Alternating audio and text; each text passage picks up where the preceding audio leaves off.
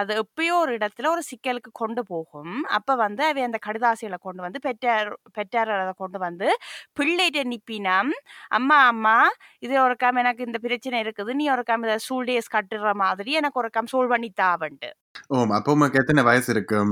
எனக்கு என்ன எத்தனை வயசு இருக்கு? அங்க பிஞ்சு பால் இப்பதான் நான் பால் குடிச்சு கொண்டு இருந்திருப்பேன் சரியா ஒரு பத்து பன்னெண்டு வயசுல.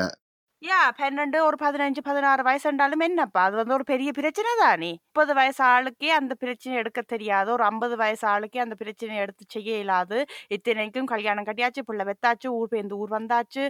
மொழிதான் மாத்திரம் பிரச்சனை அண்டு மக்களே எங்களுக்கு தயவு செய்து இந்த இடத்துல சொல்லாதேங்கோ. இது மொழியை தாண்டியும் ஒரு பெரிய பிரச்சனை. ஹலோ கேக்குதோ? ஹலோ வணக்கம். நல்லா கேக்குது கஸ்தூரி. புத்தாண்டு வாழ்த்துக்கள். வணக்கம் வணக்கம். உமக்கும் இனிய புத்தாண்டு நல் வாழ்த்துக்கள். நன்றி. என்ன மாதிரி புத்தாண்டு ரெசல்யூஷன் கணக்கா வச்சுக்கிறீரோ? இல்ல. முதல் வந்து புத்தாண்டுக்குள்ள நுழையிறதே ஒரு பெரிய கஷ்டமாகத்தான் இருந்தது. அதனால நுழைஞ்சிட்டன் நுழைகிறது மாத்திரம்தான் என்னுடைய ஒரே ஒரு அஹ், இலக்கா இருந்தது. அதை நான் அடைஞ்சிட்டேன் வந்து சேர்ந்துட்டீரோ? ஒரு வடிவா தொட்டு பேரம் எல்லாம் வந்ததோ மூடைண்டு ஓ எல்லாம் வந்தது வடிவாக. நீர் எப்படி வடிவா புத்தாண்டு கொண்டாடி நீரோ ஓரளவுக்கு கொண்டாடினா நான் பேசாம சரி சரியா புத்தாண்டு வாழ்த்துக்கள். இந்த வடியல் கடியல் ஒன்றும் போடையில எனக்கு அதான அவ்வளவு முக்கியம் என்றும் இல்லை. அது என்னை பொறுத்த மட்டும் புத்தாண்டை வந்து இப்படி நல்ல ஆக்களோட செலிப்ரேட் பண்ணி ஒரு ரெண்டு மூன்று போத்தல்கள் உடைபட்டால் அது எனக்கு சந்தோஷமாக இருக்கும். சந்தோஷம் போதும் அதோட.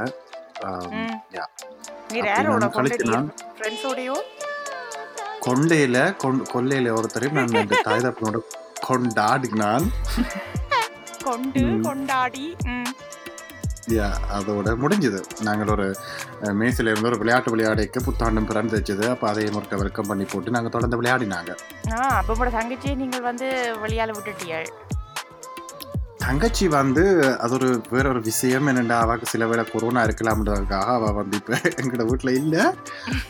அவள் வந்து அதனால வேற ஒரு இடத்த கொண்டாடி போட்டு கொஞ்சம் தூரமாக இருந்து எங்களோட கால காலை உணவை அடுத்த நாள் சாப்பிட்டவா. இப்படி புது வருஷம் வந்து எல்லாருக்கும் நல்லதாக இனிமையாக அமையறதுக்கு எங்களோட வாழ்த்துக்களை உங்களுக்கு தெரிவித்து கொண்டு மக்களே. உங்களையும் இந்த புது வருடத்துல எங்களோட ஏழாவது எபிசோட்டுக்கு வருக வருக என்று வரவேற்றுக் கொள்கிறோம். வணக்கம் வணக்கம் வந்தனம் நமஸ்காரம். உங்களில் யாராவதுக்கு வந்தன ஆண்டு பேர் இருந்தா கூட நீங்கள் எங்களுக்கு அதை பிரத்யேகமா தெரிய சொல்லலாம். சரி ராம் நாங்கள் எங்களோட ஏழாவது எபிசோட்ல கொண்டு வந்த தலைப்பு என்னவோ? ஏன் இருந்த கொண்டு கொலை அந்த விஷயத்திலே நிக்கிற அபசகுனமா கதைக்கிறீர் வருஷம் பிறந்தது கஸ்தூரிக்கு வார கா வரிசையில தான் என்- எல்லா சொல்லுபிரி வரப்போகுது. நாங்கள் நான் ஒரு இணையதள டீச்சர்கிட்ட உக் சக ஓ கோ. ஓ. அதை வச்சுதான் நான் இப்ப இங்க கதைக்கிறேன். அதுக்கு என்ன வென் சொல் எல்லாம் உங்களுக்கு சொல்லி தந்து பாப்போம் அந்த இணையதள டீச்சர் இல்ல அவ ஸ்ட்ராபெரிக்கு தான் தமிழ் சொல்லி தந்தவா? அதுக்கு என்ன தமிழ்? மறந்து போச்சது சேயில தொடங்குது. இச் சக ஏ. கண்டுபிடியும் பாப்போம். செப்புள் செருப்பு. செப்புள் யாரும் இருந்தவே இல்லையாப்பா. தெரியல. எனக்கு செப்புள் செப்புள்னு சொல்லி யாரும் ஒரு ஆங்கில பெட்டிக்கலாம் கதைச்ச நீர். செப்பிளாங்களோ சொப்புள் ஐயோ அந்த கதையை வேண்டாம். செம்புற்று பழமப்பா ஸ்ட்ராபெரி இந்த தமிழ். நீர் கதியில பிடிச்சிட்டீர் இன்ஸ்டாகிராம்ல போய். ஓ பின்ன. கண்டுபிடிச்சதே நான் தானே. சரி நாங்க கொண்டு வராம எடுத்து கொண்டு வந்த எடுத்து வந்த தலைப்பு என்னண்டா எப்பொழுது நாங்கள் when are we grown ups when are we adults அஹ், எங்களுடைய அம்மா அப்பாவனுடைய கையில அஹ், கண் பார்வையில இருந்துன்றதுதான் இந்த முறையான இந்த முறைக்கான தலைப்பு அடல்ட்ஸுக்கு நீர் தமிழ் சொல்லி ஒன்று சொல்லும் பாப்போம் ஆம், வயதுக்கு வந்தவர்கள் வயது முற்று பெற்றவர்கள் என்று நான் கனவிதமா தேடினான் தமிழ் தமிழ் அகராதியில தேடினான் தமிழ் ஆங்கில அகராதியில தேடினான் ஆ, இணையதள அகராதியில தேடினான் எல்லா விதமான டிக்ஷனரியையும் புரட்டி திரட்டி என் குடும்பம் முழுக்க புரட்டி திரட்டியும். எந்த விதமான சொல்லையும் நாங்கள் கண்டுபிடிக்கல அதுக்கு. நான் என்ன நினைக்கிறேன்டா அந்த சொல்லை கண்டுபிடிக்காததுக்கும் அதாவது அதுக்கு சரியான ஒரு சொல் இல்லாததும் இந்த விடயத்தினுடைய அல்லது இந்த கேள்விக்கினுடைய பதிலுக்கு தெளிவின்மையாக தெளிவின்மை இருப்பதற்கு காரணமா இருக்கலாம் என்று நான் சொல்றது விளங்குதா உமக்கு? ம், கொஞ்சம் தான் விளங்கினது. இப்ப நாங்க ஒரு விஷயத்தை வந்து பற்றி கதைக்க போறோம்டா அதை பற்றி அதை அதை குறிக்கிறதுக்கு ஒரு சொல் இல்லாட்டி நாங்கள் அதை பற்றி கதைக்க இயலாது அதை பற்றி ஆராய இயலாது அதை வந்து நாங்கள் எங்களுக்கு ஆஹ், மற்றவைக்கும் அதை பற்றி என்ன அர்த்தம் இருக்குது என்று சொல்ல இயலாது. இப்ப நாங்கள் ஒரு நிறத்தை எடுத்துக்கொண்டோம்னா நீலம் என்ற நிறத்துக்கு நாங்கள் நீலம் என்ற பெயரை வச்சிருக்கிறோம். அப்ப எது நீலமா இருக்குதோ நாங்கள் இது நீலம் இது பச்சை என்றதை வேறுபடுத்திக் கொள்ளலாம். அல்லது அந்த நீல நிறத்தின் டார்க் ப்ளூவா லைட் ப்ளூவா அப்படி என்றெல்லாம் நாங்கள் அதை பற்றி காய்ச்சி கொள்ளலாம். ம். ஆனா இப்ப இந்த அடால்ட்ஹுட் என்ற ஒரு முதுமை என்ற மாதிரி இருக்கிற சொல்லுக்கு அர்த்தங்கள் பலதா இருக்குது. இப்ப எனக்கு வந்து ஒரு ஆள் முதுமை அடைந்தவர் என்று சொன்னோன்னே எனக்கு வந்து ஒரு பாட்டா பாட்டி ஒரு வயது ஆஹ் அப்படியான ஆட்களை தான் எனக்கு நினைப்பு வரும். ஆனா நாங்க ஒரு இளைஞர் பருவத்தில இருந்து ஆம், இப்ப க்ரௌன் அப் ஆகின ஒரு ஆள் என்று சொல்லிக்க அந்த அர்த்தம் வந்து எனக்கு தோணையில அது வந்து ஒரு பிரச்சனை என்னென்னா நாங்கள் எப்ப ஒருவர் ஒரு அடால்ட் எப்ப ஒருவர் ஒருவர் வந்து வயதுக்கு வந்து இப்ப தன்னுடைய முடிவுகளை தானே எடுத்துக்கொள்ற அளவு இந்த வயதில் இருக்கிறாருன்றதை வந்து நாங்கள் சரியா குறிக்கலாத முறையில இருக்கிறது. அந்த சொல் இல்லாத விஷயத்திலேயே தெரியுது. ரைட் நீர் வந்து வடிவா கவனிச்சிருக்கிறீர். இரண்டா நாளும் நினைச்ச நான் பெரியவர்களோ இல்லாட்டிக்கு மூத்தவர்களோ என்று சொல்லிக்க எனக்கும் தான் அது வந்து இன்னும் ஒரு தூரத்துல இருந்து அந்த அந்த இடத்துக்கு நான் போகவே இயலாது. இப்ப அது வயதுல மாத்திரம்தான் போய் சென்று அடையலாம் என்ற ஒரு அஹ், உணர்ச்சி தான் எனக்கும் உருவாகுது. அதை கேட்க அந்த சொற்களை. ம். உமக்கு ஏதாவது ஒரு புள்ளி இருந்ததா? நீர் சொல்ற ஓகே இந்த நிமி இந்த நிற நேரத்துல இருந்து நான் ஒரு அடால்ட் நான் ஒரு வயதுக்கு வந்துட்டேன் என்று சொல்லக்கூடியதா? ஆம், உண்மையா சொல்ல போனா நான் நினைக்கிறேன் இல்லையாண்டு. ஆம், ம்ஹும். எப்போ நான் அடல்ட் ஆன நான் ம், எனக்கு தெரியல. ஸோ எனக்கு தெ உண்மையாகவே ஒரு புள்ளி ஒரு ஒரு இந்த சுச்சுவேஷனில் நான் அஹ், உணர்ந்த நான்ண்டு என்னால் சொல்லிடலாம கிடக்கு. ஆம், அதுக்கு காரணம் கூட சில நேரங்கள் நாங்கள் நெடியிலுமே அடல்ட்ஸா அதுக்கு அதோட அர்த்தம் தமிழில் என்ன அதோட அப்படி ஒரு அடல்ட்டான ஆள் எப்படி இருக்க வேணும் அதோட யா நிலப்பாடுகள் என்ன அதை என்னன்னு நாங்கள் நிர்ணயிக்கிறோம்ன்றது எனக்கு தெரியல. ஓட எனக்கு சொல்லித் ம். தெரியல. அதனால இல்லாட்டி நான் சமுதாயத்திலையும் அதை வடிவா பார்க்கல கண்காணிக்கல அதனால கூட எனக்கு நான் இப்போ அடல்ட் ஆனனான் இல்லாட்டி நான் உண்மையாகவே அடல்ட்டான்ற ஒரு கேள்விக்குறி இருக்கு. உமக்கு அப்படி உமக்கு ஒரு சுச்சுவேஷனோ இல்லாட்டிக்கு ஒரு புள்ளியோ அப்படி இருக்குதோ? எனக்கு அது நெடுவிலும் ஒரு ஈடுருவட்ட ஒரு விஷயமா தான் இருந்தது. ஒரு நாளும் ஓகே. நான் ஒரு அடால்ட் என்னால் இந்த முடிவுகள் எடுக்கலும் அல்லது நான் இப்போ ஒரு அடால்ட் என்னால் இந்த விஷயத்தை செய்யலும் என்று சொல்லக்கூடிய ஒரு நேரம் சரியாக என்னால் குறிக்க இயலாது. என்னென்னா எப்பயும் அது ஒரு ஆன விஷயமா தான் இருந்தது.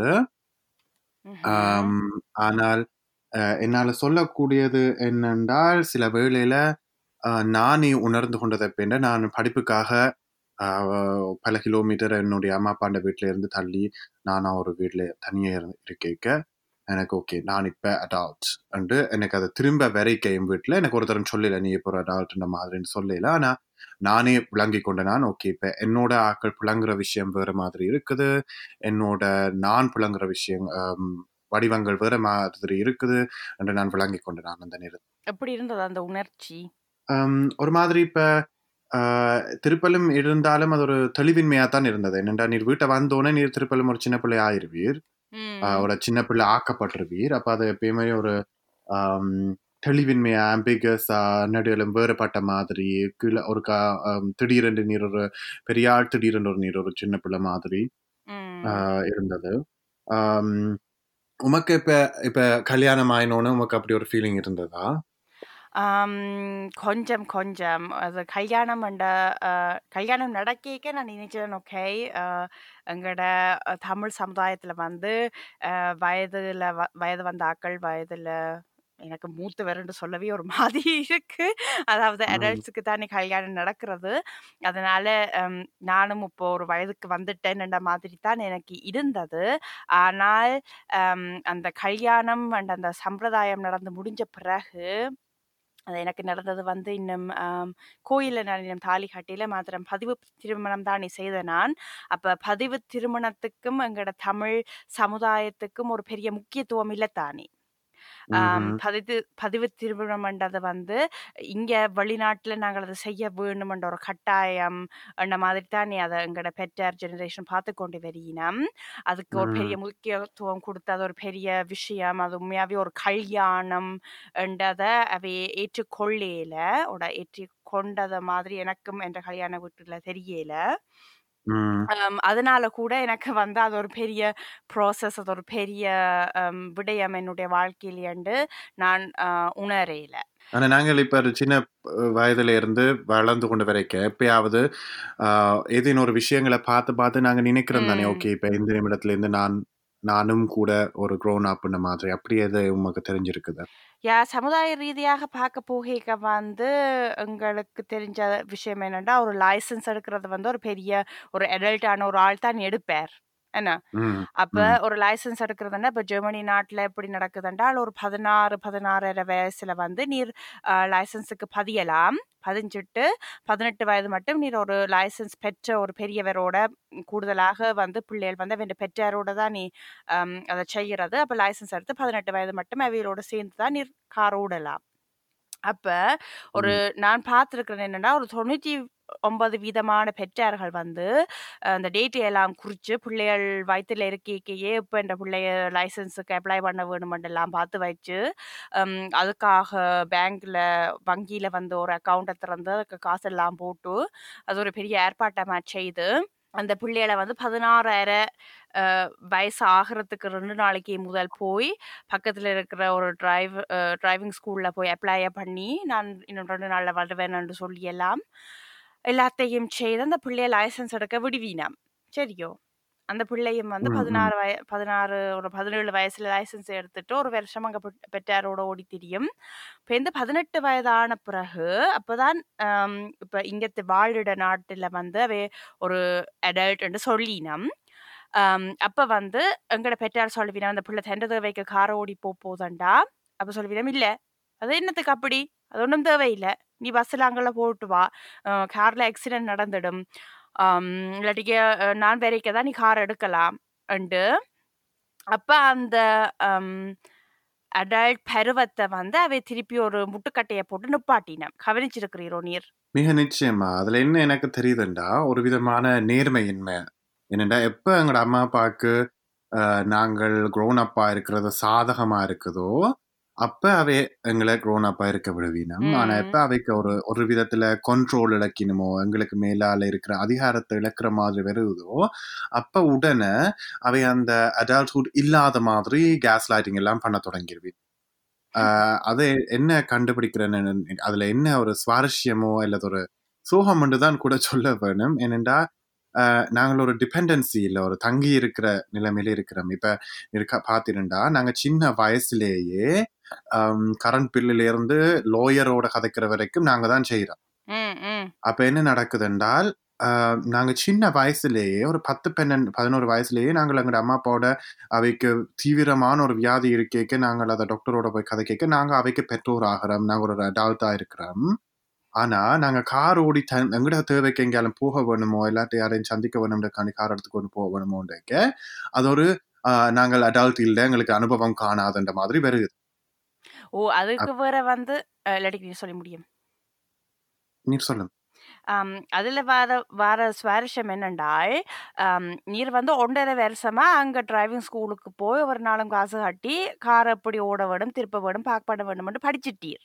சரியா? ம். உமக்கு ம். அனுபவம் வந்து 1 1/2 வருஷமாக இருந்து அது குறைவாக இருந்தால் கூட, எங்கட கவர்ன்மெண்ட் வந்து உமக்கு 18 வயதுக்கு பிறகு கார் ஓடத் தெரியாது, உமக்கு அந்த பருவநிலை இல்ல, உமக்கு அத பற்றியான பக்குவங்கள் இல்லையண்டா, அவை 18 வயதுக்கு பிறகு கார் ஓட விடுவினையோ, அப்ப வந்து அவ சட்டத்தை மாத்தி 21 ஒரு வயதுக்கு பிறகுதான் லைசென்ஸ் எடுக்கலாமாண்டோ மாத்த வேணும். நிச்சயமா. அப்ப வந்து ஒரு 2 பேர் வந்து உண்மையாவே 18 வயசுல லைசென்ஸ் எடுத்துட்டு ஓடுறதுக்கு பயப்பட்டு கொண்டு மிரிப்பினம் இல்லாட்டிக்கு வடிவா உறுதியாக கார் ஓட மாட்டினம்ன்றது சரிதான். அது உண்மை என்று நாங்க சொல்லத்தான் வேணும். இருந்துமே ஏன் 99 வீதமான தமிழ் பெற்றார் 18 வயதான பிறகு நீ கார் ஓடக்கூடாதுன்னு சொல்லிடுமே 99 பி வீத பிள்ளைகளுக்கு கார் ஓட தெரியாதோ அதுக்கு பிறகு? சரியான கேள்வி. ஆனா அதுல இருக்கிற பிரச்சனை என்னன்னா, நீர் வந்து காருல போகைக்க அவைக்கும் வந்து ஒரு குறிப்பிட்ட கண்ட்ரோல் இல்லாம போகுது. நீர் எங்க. போறீர்? எங்க வாரீர்? எவ்வளவு. தூரம் போனீர்? யார சந்திக்கிறீர்ன்றத கண்டுபிடிக்கல. இப்ப நீர் ட்ரெயின்ல, பஸ்ல போனா கூட, நீர் வார நேரத்த வச்சு ஒரு அளவுக்கு சொல்லலாம். நீர் எந்த ட்ரெயின் எடுத்தீர்? ஒரு வேற ஒரு ஆக்கள் பாப்பீனம். இவர நான் இங்க கண்டனான் என்று சொல்லுவீனம் உமக்கு வந்து. ஆனால் காரில் கார்ல போய்க்க நீர் தனிப்பட்ட முறையில உம்மோட பாட்டுக்கு தன்னந்தனியா காருக்குள்ள இருந்து, காருக்குள்ள உள்ளுக்குள்ள கூட என்னெல்லாம் நடத்துறீர்ன்ற ஒருத்தருக்கும் தெரியாது. அதுதான் அங்கே அங்க இருக்கிற பிரச்சனை என்று இருக்கலாம். ஆனால் ஒரு விதத்துல அம்மா, அப்பாவுக்கு பயமாகவும் இருக்கலாம். ஆனால் அந்த பயம் வந்து ஒரு இரேஷனல் தானே. இப்ப நாங்க சொல்லிலாது தானே. இப்ப ஓ நிச்சயமா என் பிள்ளை இப்ப கார் எடுத்து போனா ஆக்சிடென்ட் பட்டு எனக்கு திருப்ப பிணமாத்தான் விட்டு வரும் நான் இப்ப இப்படி ஒரு தீவிரமா சொல்றேன். ஆனா அது நடக்கிறதுக்கு வாய்ப்பு சரியான குறைவு தான். யா அது வந்து என்னைய பொறுத்த வரைக்கும் ராம், சில நேரங்கள் இது சரியான நோகிற நோகுற விஷயமா கூட இருக்கலாம். பெற்றார்களே என்னைய மன்னிச்சு கொள்ளுங்க நான் இத இப்படி நான் சொல்கிறேன்ண்டு ஆனா அதுக்கு காரணம் கூட நன் நம்பிக்கை இன்மைதான் என்றது தான் என்னுடைய வாதம். ஏனென்றால் நாங்கள் பெற்றார கண்ணை மூடி நம்ப வேணும். என்ன எவ என்ன முடிவெடுத்தாலும் அது சரியாகத்தான் இருக்கும். அது எங்களோட நன்மைக்காகத்தான் அடிக்கணும்ண்டு ஆனால் நாங்கள் எங்களோட சொந்த தேவைக்காக ஒரு கம் காரோ காரில் வழியால போகிறோம்டா நாங்கள் குப்பை வேலை தான் செய்ய போகிறோம் நாங்கள் கூடாதது தான் செய்ய போகிறோம் நாங்கள் வந்து அங்கே அவை எங்களுக்கு வளர்த்து, எங்களுக்கு எது சரி, எது பிள்ளைன்னு சொல்லி தந்ததுக்கு அப்பாற்பட்டு நாங்கள் ஒரு பெரிய பாரதூரமான பிள்ளையத்தான் செய்ய போகிறோம்ன்றது தானே அவைன்ற அங்கே இருக்கிற நம்பிக்கை கூட. ஓ! நீர் சொல்கிறது சரி. ஏன்னா அ நாங்கள் அதே நேரத்துல எங்கட அம்மா, அப்பாக்கு அவை எந்த கிரிமினல் வேலை செஞ்சு லாயர்ட்ட பிடிபட்டோ, அரசாங்கத்திட்ட பிடிபட்டோ அத எதையும் செய்யக்க, நாங்கள் அத போய் அந்த கடதாசி எல்லாம் வாசிச்சு, நாங்கள் அதுக்கேத்த மாரியான அம் சொல்யூஷன ஒரு ஒரு புள்ள பிளவிட்ட மாதிரி நாங்கள் எங்கட பிள்ளைகளுக்கு பிளவிட்டதுக்கு சரி பார்க்கிற மாதிரி. செய்தாலும், எங்களுக்கு. ம் சொல்லும் நீர்.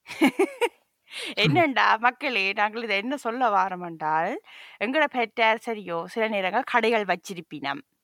கடைகளை வச்சுட்டு அவைக்கு டேக்ஸுகள் எப்படி கட்ட வேணும், என்னெல்லாம் அதை வடிவா செய்யணுமென்று வடிவா தெரியாமல், எங்கேயாவது நம்பி போய் ஒரு பிள்ளையை விட்டுடுவினம். அது வந்து தெரியாமல் தெளிவின்மையில எடுக்கிற பிழைகள். அதே மாதிரியானா டெக்ஸுகளை கட்டணுமென்று தெரிஞ்சு கொண்டும், சில சுத்துமாத்து வேலைகளும் எங்கட பெற்றார் செய்வீரம் ஒருக்காம் இந்த கவர்மெண்ட்டை தள்ளி கொஞ்சம் காசுகளை பார்ப்போம் எங்கட பிள்ளைகளை ஒரு இடத்துக்கு கொண்டு வருவோம், நாங்களும் வளருவோம்ட்டு அது அவைன மோட்டிவேஷன் எப்படி இருந்தாலும், அது எப்பயோ ஒரு இடத்துல ஒரு சிக்கலுக்கு கொண்டு போகும். அப்போ வந்து அவை அந்த கடுதாசிகளை கொண்டு வந்து பெற்றார் பெற்றார் கொண்டு வந்து பிள்ளைகிட்ட நிப்பினம், "அம்மா, அம்மா இது ஒருக்காம் எனக்கு இந்த பிரச்சனை இருக்குது. நீ ஒரு கம் இதை ஸ்கூல் டேஸ் கட்டுற மாதிரி எனக்கு ஒருக்காம் சால்வ் பண்ணி தாவன்ட்டு." ஓ! சரியோ? அப்ப உமக்கு எத்தன வயசு இருக்கும்? ஓ! அப்ப என எனக்கு என்ன எத்தன வயசு இருக்கு? அங்க பிஞ்சு பால் இப்பதான் நான் பால் குடிச்சு கொண்டு இருந்திருப்பேன். சரியா?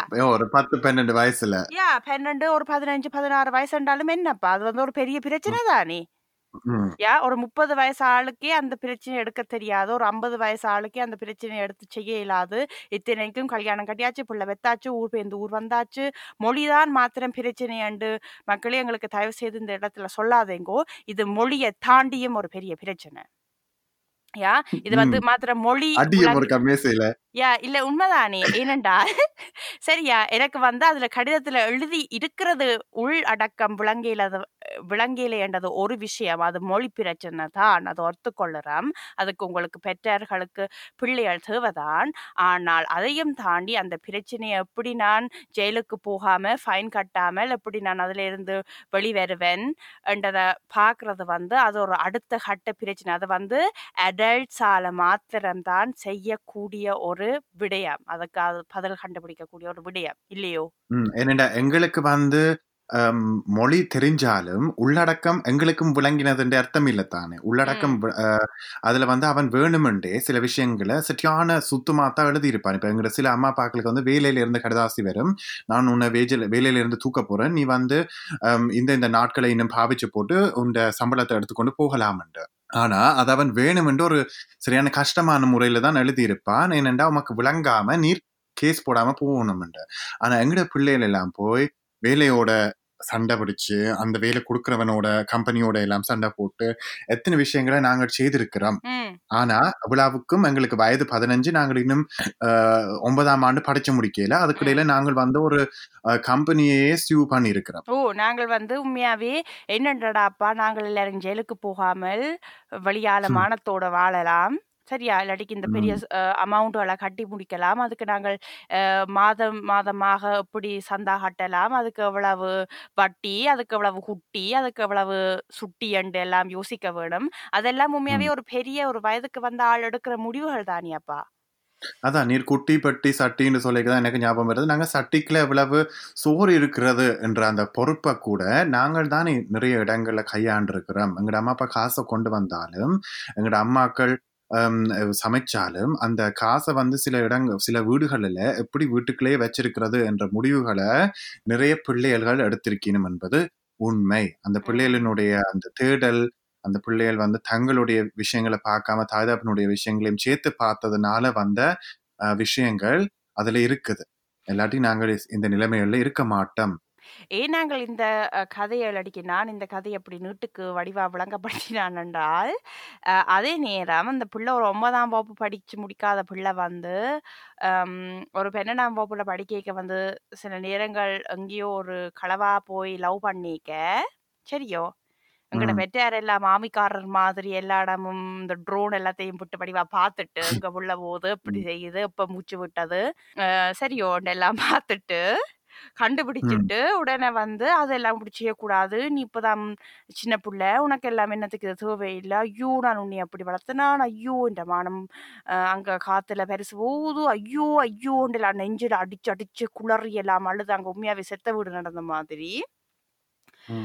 இவ்வளவு பெரிய ஏற்பாட்டத்தை செய்துட்டு அந்த பிள்ளை வந்து காதலண்டாள் என்னண்டா என்ன? எனக்கு நான் ஒரு ஒரு ஒரு மனுஷனா எனக்கு உணர்ச்சி இருக்குதாண்ட அந்த உணர்ச்சிகள் எல்லாத்தையும் தூக்கி வச்சுட்டு அங்க வந்து ஒரு அம், என்னன்னு சொல்றது? சிஸ்டர் மாதிரி ஆகி சரியா? Update, ம். ம். என்று அங்க ஒரு அந்த காதல் வயப்பட்ட உணர்ச்சிகளை எல்லாத்தையுமே புதைச்சு வைக்க அதே அம்மாவோ அதே அப்பாவோ ஒரு ரெண்டு வருஷம் கழிச்சு வந்து ஐயோ இந்த பிள்ளைக்கு வயது போச்சுது! ஐயோ ஐயோ! இந்த பிள்ளைக்கு எப்படியாவது ஒரு மாப்பிள்ளைய கொண்டு வாங்கோ ஒரு பொம்பளைய கொண்டு வாங்கோன்ட்டு இந்த கடலுக்குள்ளேயே போய் நீந்தி எல்லாம் அங்க அந்த வடிவேல்ல ஒரு பழடி சொல்லி வேற கடலுக்க புல மீன் இருக்காம் அந்த மீன் இருக்காம் இந்த மீன் இருக்காம் ஆனா ஜாமீன் இல்லையா மாதிரி. இல்லாத இடத்துல எல்லாம் போய் அப்பா பனிக்கட்டிக்களை எல்லாம் போய் மாப்பிள்ளையிலையும் பொம்பளையிலையும் தேடி கொண்டு வந்து ஆனா அதுக்குள்ள என்னண்டா? எங்கட அம்மா அப்பாக்கு நாங்க தானே அந்த ஜாமீனையே எடுத்து கொடுத்த நாங்க. கடலுக்கு இல்லாத ஜாமீனே நாங்க தான் எடுத்து கொடுத்த நாங்க. குட்டி ரெண்டு வந்து நீ இப்போ ஒரு பண்ணி ஒரு ஆண் இப்ப காதல் வயப்பட வேணுமென்ற மாதிரி எல்லாம் நின்று ஒரு அரேஞ்ச் மேரேஜுக்கு தள்ளி விட்டுடுவீனாம் அதுல இருக்கிற. பிரச்சனை என்னராம் என்னண்டா நீர் வந்து இப்போ பதினாறுல இருந்து இருபத்தி ரெண்டு வயதுக்குள்ள வந்து எடுக்க வேண்டிய அனுபவங்கள் நீர் ஆக்களோட பழகி இந்த ஆண் இப்படி இந்த பெண் இப்படி அல்லது இந்த நபர் இப்படி இந்த நபர் இப்படி என்று அந்த பெறக்கூடிய அனுபவங்களை எல்லாம் பெற்று உமக்கு சரியான ஒரு வாழ்க்கை துணையை தேடு எடுக்கிற அந்த அனுபவங்களை பெறாமல் நீர் இருபத்தி ரெண்டுல இருந்து இருபத்தஞ்சு வயசு என்ற அந்த குறுகிய மூன்று வருடங்களுக்குள்ளேயோ அல்லது இருபத்தஞ்சுல இருந்து முப்பது வயது என்ற அந்த குறுகிய வருடங்களுக்குள்ள நீர் உமக்கு நீர் ஆரோட உங்களுடைய தொடர்ந்து வாழப்போற அறுபது ஆண்டுகளையும் நீர் ஸ்பெண்ட் பண்ண போறீர்னு முடிவெடுத்துறவர் என்னண்டா அப்படி ஏலும்?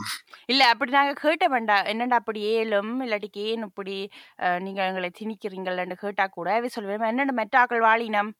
அவையால எழுதாடே அப்ப நீ இப்படி கேட்கிறேன்டா உன்னால உணர்லதான் புல. உணர்ல நீதான் என்னோ சரியில்லை என்று சொல்லுவீனாம். ஆனால் ஏன் அப்படி மெட்டாக்களும் வாழ வேணும்? நீர் சொன்ன நீர் இல்லை முதல்ல இப்ப மானம் எப்படி நான் எங்கட அம்மா அப்பா ஜெயிலுக்கு போகாம மா வீட்டுல இருக்கிற மானத்தை காப்பாத்தி அல்லது எப்படி எங்கட அம்மா அப்பா டேக்ஸை திருப்பி கட்டி பல விதமான ஆயிரம் யூரோக்களை திருப்பி கட்டி நாங்க வாங்குறதுக்கு இந்த குடும்பம் போகாம இருக்கிறதுக்கான மானத்தை காப்பாற்றுற அந்த பிள்ளைக்கு எப்படி. மானம் போகாம கல்யாணம் செய்ய வேணும்ன்றது ஆஹ், தெரியறதும் ஏழுமாகத்தான் இருக்கும் இப்ப. ஒரு வீட்ல இவ்வளவு சின்ன வயதிலே இவ்வளவு பொறுப்புகள் எடுத்துக்கொண்ட பிள்ளைக்கு வந்து தன்னுடைய காதல் வாழ்க்கையில அந்த அளவு பொறுப்புகள் எடுக்க இல்லாம இருக்கும் என்று சொல்ல முடியுமா? ஒரு டீச்சரா நீ ஆம், நான் நினைக்கிறேன் உண்மையாவே இது வந்து ஒரு டாக்ஸிக்கான ரிலேஷன்ஷிப் என்றபடியால் அந்த பிள்ளைக்கு உண்மையாவே அந்த முடிவுகள் எடுக்க தெரியாது தான். ஆனா அதுக்கு காரணம் வந்து அந்த பிள்ளைக்கு அறிவில்லையோ இல்லாட்டிக்கு அந்த பிள்ளை ஒரு லூசோன்றது இல்ல அது வந்து பெற்றார் அந்த பிள்ளைக்கு உருவாக்குற ஒரு பிரச்சனை. ஏனென்றால் அந்த பிள்ளை வந்து நெடிலுமே மெட்டாக்களுக்காக வாழ பழகிட்டுது. மெட்டாக்கள் தானே உருவாக்கியல அந்த பிரச்சனை. அந்த பிள்ளை தானே ஒரு அஹ், கடையில போய் களவெடுத்தாலோ சரியோ இல்லாட்டிக்கு அஹ், இன்னும் ஒரு களவு வேலை செய்தாலோ அந்த பிள்ளைக்கு அதுக்கு வந்து உரிய தண்டனை கிடைக்கிறது வந்து ஒரு விஷயம். அது ம். தானா தன்ற முயற்சியில செய்த சூனியம். ஆனால் இது வந்து எப்படியோ பார்க்க போக தான் எடுக்க பிள்ளையா எடுத்த முடிவில்ல அந்த பிள்ளை யோசிக்கல நான் அந்த கடைக்கு டேக்ஸ் கட்டக்கூடாது. இந்த கடையை இப்படி இப்படி செய்ய வேணும். பிள்ளையா விற்க வேணும். பிள்ளையான பொருட்களை போட வேணுமோ இல்லாட்டிக்கு சுத்தமாத்து செய்து பேங்க்ல காசு எடுக்க வேணுமோன்ட்டு ஒன்றுமே அந்த பிள்ளை யோசிக்கல. ஆனால். அந்த பெற்றார் வந்து அந்த பிள்ளைகிட்ட பிள்ளைகிட்ட அந்த பிரச்சனையை கொடுத்துட்டு நீதான் இது இதுக்கு காரணம். நீதான் இதுக்கு இதுக்கு இது அப்படியாவது பதில் இல்லாட்டிக்கு சொல்யூஷனை கண்டுபிடிக்கணும் மண்டேக்க. அந்த பிள்ளை வந்து நடியில மெட்ராக்களுக்காக வாழ்ந்து மெட்ராக்கள் இப்போ பெற்றார் மெட்ராக்கள் நாங்கள் இப்போ சொல்ல வரையில ஆனால் ஏதோ ஒரு வழியில வந்து அந்த பிள்ளை அந்த பிரச்சனைக்கு பொறுப்பு இல்லை தானே இல்லையோ? என்ன? அப்ப. அந்த காதல் விஷயத்துல மாத்திரம் ஆனால் அந்த பிள்ளைக்கு சொல்லப்படுது உனக்கு பொறுப்பெல்லாம் எடுத்து செய்ய தெரியாது நீ ஒன்றும் உனக்கு ஒன்றும் தெரியாது நீ ஒரு சின்ன பிள்ளையாண்டேக்க அந்த பிள்ளையால வந்து உண்மையாவே அந்த விஷயத்த வந்து கையாளுறதுக்கான சக்தியும் தைரியமும் சமுதாயத்துல வந்து இல்லையென்று தான் நான் கவனிக்கிறேன் நீர் என்ன நினைக்கிறீர்கள் உங்களோட கருத்து என்ன ஒரு விதத்துல நான் உங்களோட நீ சொல்றதோட சம்மதிக்கிறேன். ஏனென்றால் நாங்கள் வந்து சின்ன வயதுல இருந்து ஒரு அடுப்புல தொட்டா சுடும் என்று தெரிஞ்சால்தான் நாங்கள் இன்னும் ஒரு அடுப்புல கை வைக்க மாட்டோம். ஸோ அனுபவங்களை பெறாத இடத்துல எனக்கு வந்து இதை இப்படி இப்படி செய்தா என்ன நடக்கும்னு தெரியாமல் தான் இருக்கும். அதனால நீ சொல்றது சரி. ஆனா அதே நேரத்துல இது வந்து ஒரு மானம் சம்பந்தப்பட்ட விஷயம்ன்றது தான் எங்களுக்கு கூடுதலாக கல்யாண விஷயங்கள பிரச்சனையா இருக்கு இப்போ ஒரு ம். எனக்கு தெரியும். நான் இப்போ ஒரு ஆளோட சந்திச்சு நான் ஒருக்கா ஒரு ரொமான்டிக்கான முறையில நான் சந்திக்க போறேன் என்றால் எனக்கு தெரியும். அங்க கமலா ஆண்டி வந்து அந்த ஆமிக்காரங்கள் எல்லாரும் அந்த தலைக்கு மேல இந்த இலை கூடு எல்லாம் கட்டி போட்டு அப்படி இந்த இங்க மரங்களுக்குள்ள படத்துக்கூட அந்த பாப்பினம் அப்படி எல்லாம் எங்கட கமல ஆண்டி வந்து பாப்பா. மறைஞ்சு நின்று மரத்துக்கு பின்னால நின்று பாப்பா. பஸ்ஸுக்குள்ளால பூதக்கண்ணாடியை வச்சு பாப்பான் எல்லாம் எனக்கு தெரியும். ஸோ அதை நினைச்சுதான் நான் நடப்பேன். என்னடா அதே கமல ஆண்டி தான் எங்களோட வீட்டை போலீஸ்காரன் வந்து டெக்ஸை கொண்டு வான்னு சொன்னான்ன்றாலும் அதே கமல ஆண்டி தான் அதை போய் வெளியில சொல்லுவா. ஸோ அப்ப நான் அதை யோசிக்கக்கூடிய எனக்கு இந்த விஷயத்திலையும் எனக்கு கவனமா இருக்க தெரியாதான்றது வந்து எனக்கு ஒரு சந்தேகமா இருக்குது. ஏனென்றால் அதுல வந்து நிறைய விடயங்கள் தங்கியிருக்கு. என்னடா எப்பயும் நான் சில விட என்ன நினைச்சு சொல்றதுனால அது பிள்ளையாக இருக்கலாம். ஆனா நாங்க வந்து ஒரு கம்பேரிசனோட தான் வாழ்றோம். நாங்கள் வெள்ளை வாழ்க்கையும் எங்களுடைய வாழ்க்கையும் ஒப்பிட்டு ஒப்பிட்டு பார்க்க ஓகே இது வந்து வெள்ளை பிள்ளையால முடியும் என்னால் முடியாதுன்றதை வந்து நாங்கள் தொடர்ந்து யோசிக்க நான் நினைப்பேன் ஏன் என்னால் முடியாத? ஆ என்னடா இப்படி இப்படி மானம் போயிடும் இப்படி இப்படி நடக்கலாம் இப்படி இப்படி இருந்ததுனால நான் இந்த இந்த விடயங்களில் கொஞ்சம் கவனமா இருக்க வேணும்ன்ட்டு நான் அந்த ரீதியில நான் காதல் செஞ்சேன் என்றாலோ நான் ஒரு உறவு முறையை செய்தேன் என்றாலோ அது சரியாக தான் இருக்கும் நினைக்கிறேன். யா அது சரிதான். ஆனா எங்களோட பெற்றார் வந்து அதுக்கு வந்து எங்களுக்கு தன்னம்பிக்கையும் தைரியமும் கொடுக்காதபடியா கூட எங்களால ம். வந்து அத அம், சரியா ஹேண்டில் பண்ண தெரியலன்னு நான் நினைக்கிறேன். அம், அதை விட என்னன்னா நான் இன்னும் ஒரு விஷயம் பார்த்துருக்கிறேன் எங்களோட பெற்றார்ல சில பேர் வந்து அம்,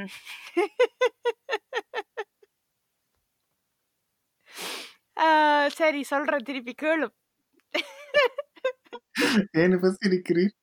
இல்ல நான் நினைக்கிறேன் என்னோட அப்பா சும்மா ஒரு புள்ளைய பெத்துட்டு இப்படி எல்லாம் செய்யலாம்? ஓகே. என்னென்றால் சில நேரங்கள் வந்து ஒரு புள்ள வந்து ஒரு ஆளை லவ் பண்ணுதுண்டு வைப்போம். சரியோ? அது பெற்றாருக்கு அந்த புள்ள போய் தைரியமா சொல்லிட்டு தானே வைப்போம். அந்த பிள்ளைகளுக்கு வாழ்த்துக்கள். சரியோ? அப்ப உன்னை பெற்றார் வந்து தாங்கள் ஒரு அந்த பிள்ளைய பகைக்க கூடாது அந்த பிள்ளைக்கு ஒரு வாய்ப்பை ஏற்படுத்தி கொடுக்க வேணுமென்றுட்டு ஹம், அத வந்து ரகசியமா அந்த பிள்ளைய லவ் பண்ண விடுவீனா சரியோ? பெற்றாருக்கு. தெரிஞ்சிருக்கும் பிள்ளைக்கும் தெரியும் அம்மா அப்பாக்கு தெரியுமாண்டு ஆனா வெளியிலவே போகேக்க வந்து அந்த பிள்ளை வந்து இப்ப இன்ஸ்டாகிராம்லயோ ஃபேஸ்புக்லயோ எங்கேயோ ஒரு இடத்துல போடக்கூடாது. தான் இப்படி டேட்டிங்குக்கு போறேன்ட்டு இல்லாட்டிக்கு அதே மாதிரி அதெல்லாம் களவாத்தான் அந்த புள்ள செய்யும். அந்த வீட்டுக்குள்ள சொல்லாம செய்யற மாதிரி தான் வெளியில அந்த புள்ள நடக்கும். சரியோ காருக்குள்ள. எங்கேயோ போகும். காருக்குள்ள எல்லாத்தையும் செய்து முடிக்கும். அப்படி. சரியோ. அப்ப பெற்றார் வந்து இப்ப யாராவது ஒரு ஆள் எடுத்து கேட்டாருண்டா எங்கேயோ ஒரு சிட்டில நடிலும் ஒரு ஆள் இருப்பார் தானே அப்ப. எல்லாத்தையும் மூவ் பாக்குற ஆள். ஒரு கமல ஆண்டி ஒரு ம், எங்கட ஊர்ல அண்டியல் இல்ல. சரியா. ஒரு ஆள் ம். சரியோ அந்த வேவு பாக்குற ஆளுக்கு வந்து வேவு பாக்குறதாலயே மடியெல்லாம் விழுந்து இருக்குது அது ஒரு விஷயம் அந்த ஆள் வந்து எடுத்த. உடனே ம், இப்ப சொல்லிச்சுதண்டா இப்படி இப்படி உங்களோட வீட்டுல நடந்ததாம் இப்படி இப்படி நான் பார்த்தேன் நான் சொல்லிச்சுதண்டா ஆ அப்படியோ? எனக்கு தெரியா? அண்டைக்கு விரட்டும். நானும் அடி அடிக்காம விட மாட்டேன். அண்டு அங்க. பெரிய அந்த ஆள் வந்து முதல் வெளிப்படையாவே சொல்லாது. அந்த ஆள் முதல் ஊர் உலகத்துக்கெல்லாம் சொல்லிட்டு இந்த கடைசியா கதைக்கு ஆள் இல்லையேன்னு தான் அந்த வீட்டுக்கு சொந்த வீட்டுக்கே எடுக்கும். சரியோ? அது வேற விஷயம். ஆனால் அதை அறிஞ்ச பிறகு இப்படி தான் பெரிய ஹண்டிக்கிறேன் ஊருக்கு ஒரு பொய் பிரட்டு வேலையில காட்டிட்டு வீட்டுக்குள்ள. வேற மாதிரி காட்டுறது அதுவும். நான் கவனிச்சிருக்கிறேன் அதுல இருக்கிற பிரச்சனை என்னரா ஏனென்றால் அது வந்து சமுதாய ரீதியாக இந்த விஷயத்தை நார்மலைஸ் பண்ணதில்லை ம். ஓகே ஒரு சின்ன ஒரு பிள்ளைண்டா ஒரு இளைய வயது உள்ளவர் வந்து இந்த இந்த வேலைகள் செய்யறது வந்து நார்மல் என்றது வந்து சமுதாயம் ஏற்றுக்கொள்ளாத நிலைமையில இருக்கும்போது அது எப்பயுமே களவாத்தான் நடக்கிறதுக்கு வாய்ப்பு இருக்கு. இப்ப வீட்டுக்குள்ள அதை ஏற்றுக்கொண்டாலும் வெளியால அதை ஏற்றுக்கொள்ளாட்டி அது தொடர்ந்தும் களவாத்தான் நடக்கும். இப்ப அந்த அடுத்த அங்குள்ன்ற வீட்லயும் அது களவாத்தான் நடக்க போகுது. ஆனா அந்த. அங்குளுக்கு அது தெரியாமத்தான் இருக்க ம். நீருடனே நான் அது வேற ஆளோட சொன்ன அங்கிள் முடிவுக்கு வந்து இல்ல, புதுசா அவர் சொல்ல வந்திருக்கு அங்கிள் இல்லை எங்களுக்கு யங்கிள்ஸும் இருக்கு இல்லையா யங் அங்கிள்ன்ற அவை வந்து எப்படி அந்த அங்கிள் மேல யோசிக்கணுமோ அதே மாதிரி அவைக்கு இளமையான வயது இருந்தாலும் அவை யங்கா இருந்தாலும் அவை அங்கிள் மேல யோசிக்கிறதுனால அவைய யங்கிள் என்று சொல்றது. அது எப்படி இந்த நாங்க நான் நானும் கஸ்தூரியும் வந்து சில பல மக்களை ஹராம் போலீஸ் என்று சொல்றோம் நாங்க. என்னடா என்னுடைய முஸ்லீம் நண்பர் நண்பர்களுக்கும் வந்து இப்படியான அங்கிள்ஸ் அண்ட் ஆன்டிஸ் இருக்கேனும் அவை வந்து எப்போ ஒரு பிள்ளை ஒரு ஹலால் இல்ல இல்லாத விஷயத்த செய்ய போகுதோ உடனே அவை ஹராம் போலீஸ் மாதிரி அந்த தலையில அந்த அலாம் லைட்டுக்கு என்னப்பா ம். பேர் அதை போட்டுக்கொண்டு வந்துருவீனும் ஓ, அப்படி police போய் light. பார்த்துட்டு போலீஸ் லைட் மாதிரி போய் சொல்லிருவீனும் எல்லா இடம் ம். இதுல இன்னும் ஒரு பிரச்சனை என்னென்றால் நீங்க வந்து உங்களோட பிள்ளைகளுக்கு என்ன இந்த மோரல் ரீதியாக சொல்லி கொடுக்குறீங்க. மெட்ட பிள்ளைகளை பற்றி சொல்லி கொடுக்கறத சொல்றோம் இல்ல இல்ல இல்ல. இப்ப நான் வந்து என்னுடைய பிள்ளை எனக்கு வந்து சொல்லுது அம்மா நான் இப்படி ஒரு ஆளை லவ் பண்றேன்டா நான் வந்து களவா டேட்டிங்கு கோமெண்ட் சொல்லிட்டு அந்த புள்ள பழகட்டமென்று விட்டுட்டு வெளிப்படையா எல்லாருக்குமானா எனக்கு இதை பற்றி தெரியாது. ஓ அவ வந்து அங்க பெரியம்மா வீட்டை படுக்கிறா பெரியப்பா வீட்டை படுக்கிறான்னு பொய்ய சொல்லிட்டு அந்த பிள்ளைய. இங்கால விட்டேன்டா நான் என்னுடைய பிள்ளைக்கு என்ன வழிகாட்டியா இருக்கிறேன். என்ன நல்லதா சொல்லி கொடுக்குறேன். என்னத்தை நான் உண்மையா சொல்லி கொடுக்குறேன்? வெளிப்படையா சொல்லுவேன். ரேஷனலா கதைப்பா என்ன நான் சொல்லி கொடுக்குறேன்? இப்படி நான் நடந்து கொண்டேன்டா நீ இதை களவாச்சை என்றுதான். யா நீ இதை களவாச்சை? அண்டா அந்த பிள்ளை வந்து நான் முதல் அந்த பிள்ளைக்கு சப்போர்ட் பண்றத வந்து அந்த பிள்ளை அந்த இடத்துல ஏற்றுக்கொண்டாலும் அந்த பிள்ளை நாளைக்கு எனக்கு என்னத்தை காட்டும்? நான் களவா செய்யறது ஓகே. அப்ப நான் என்ற என்ற பெற்றாருக்கும் ஒரு விஷயத்த களவா செய்துட்டு போகலாம்.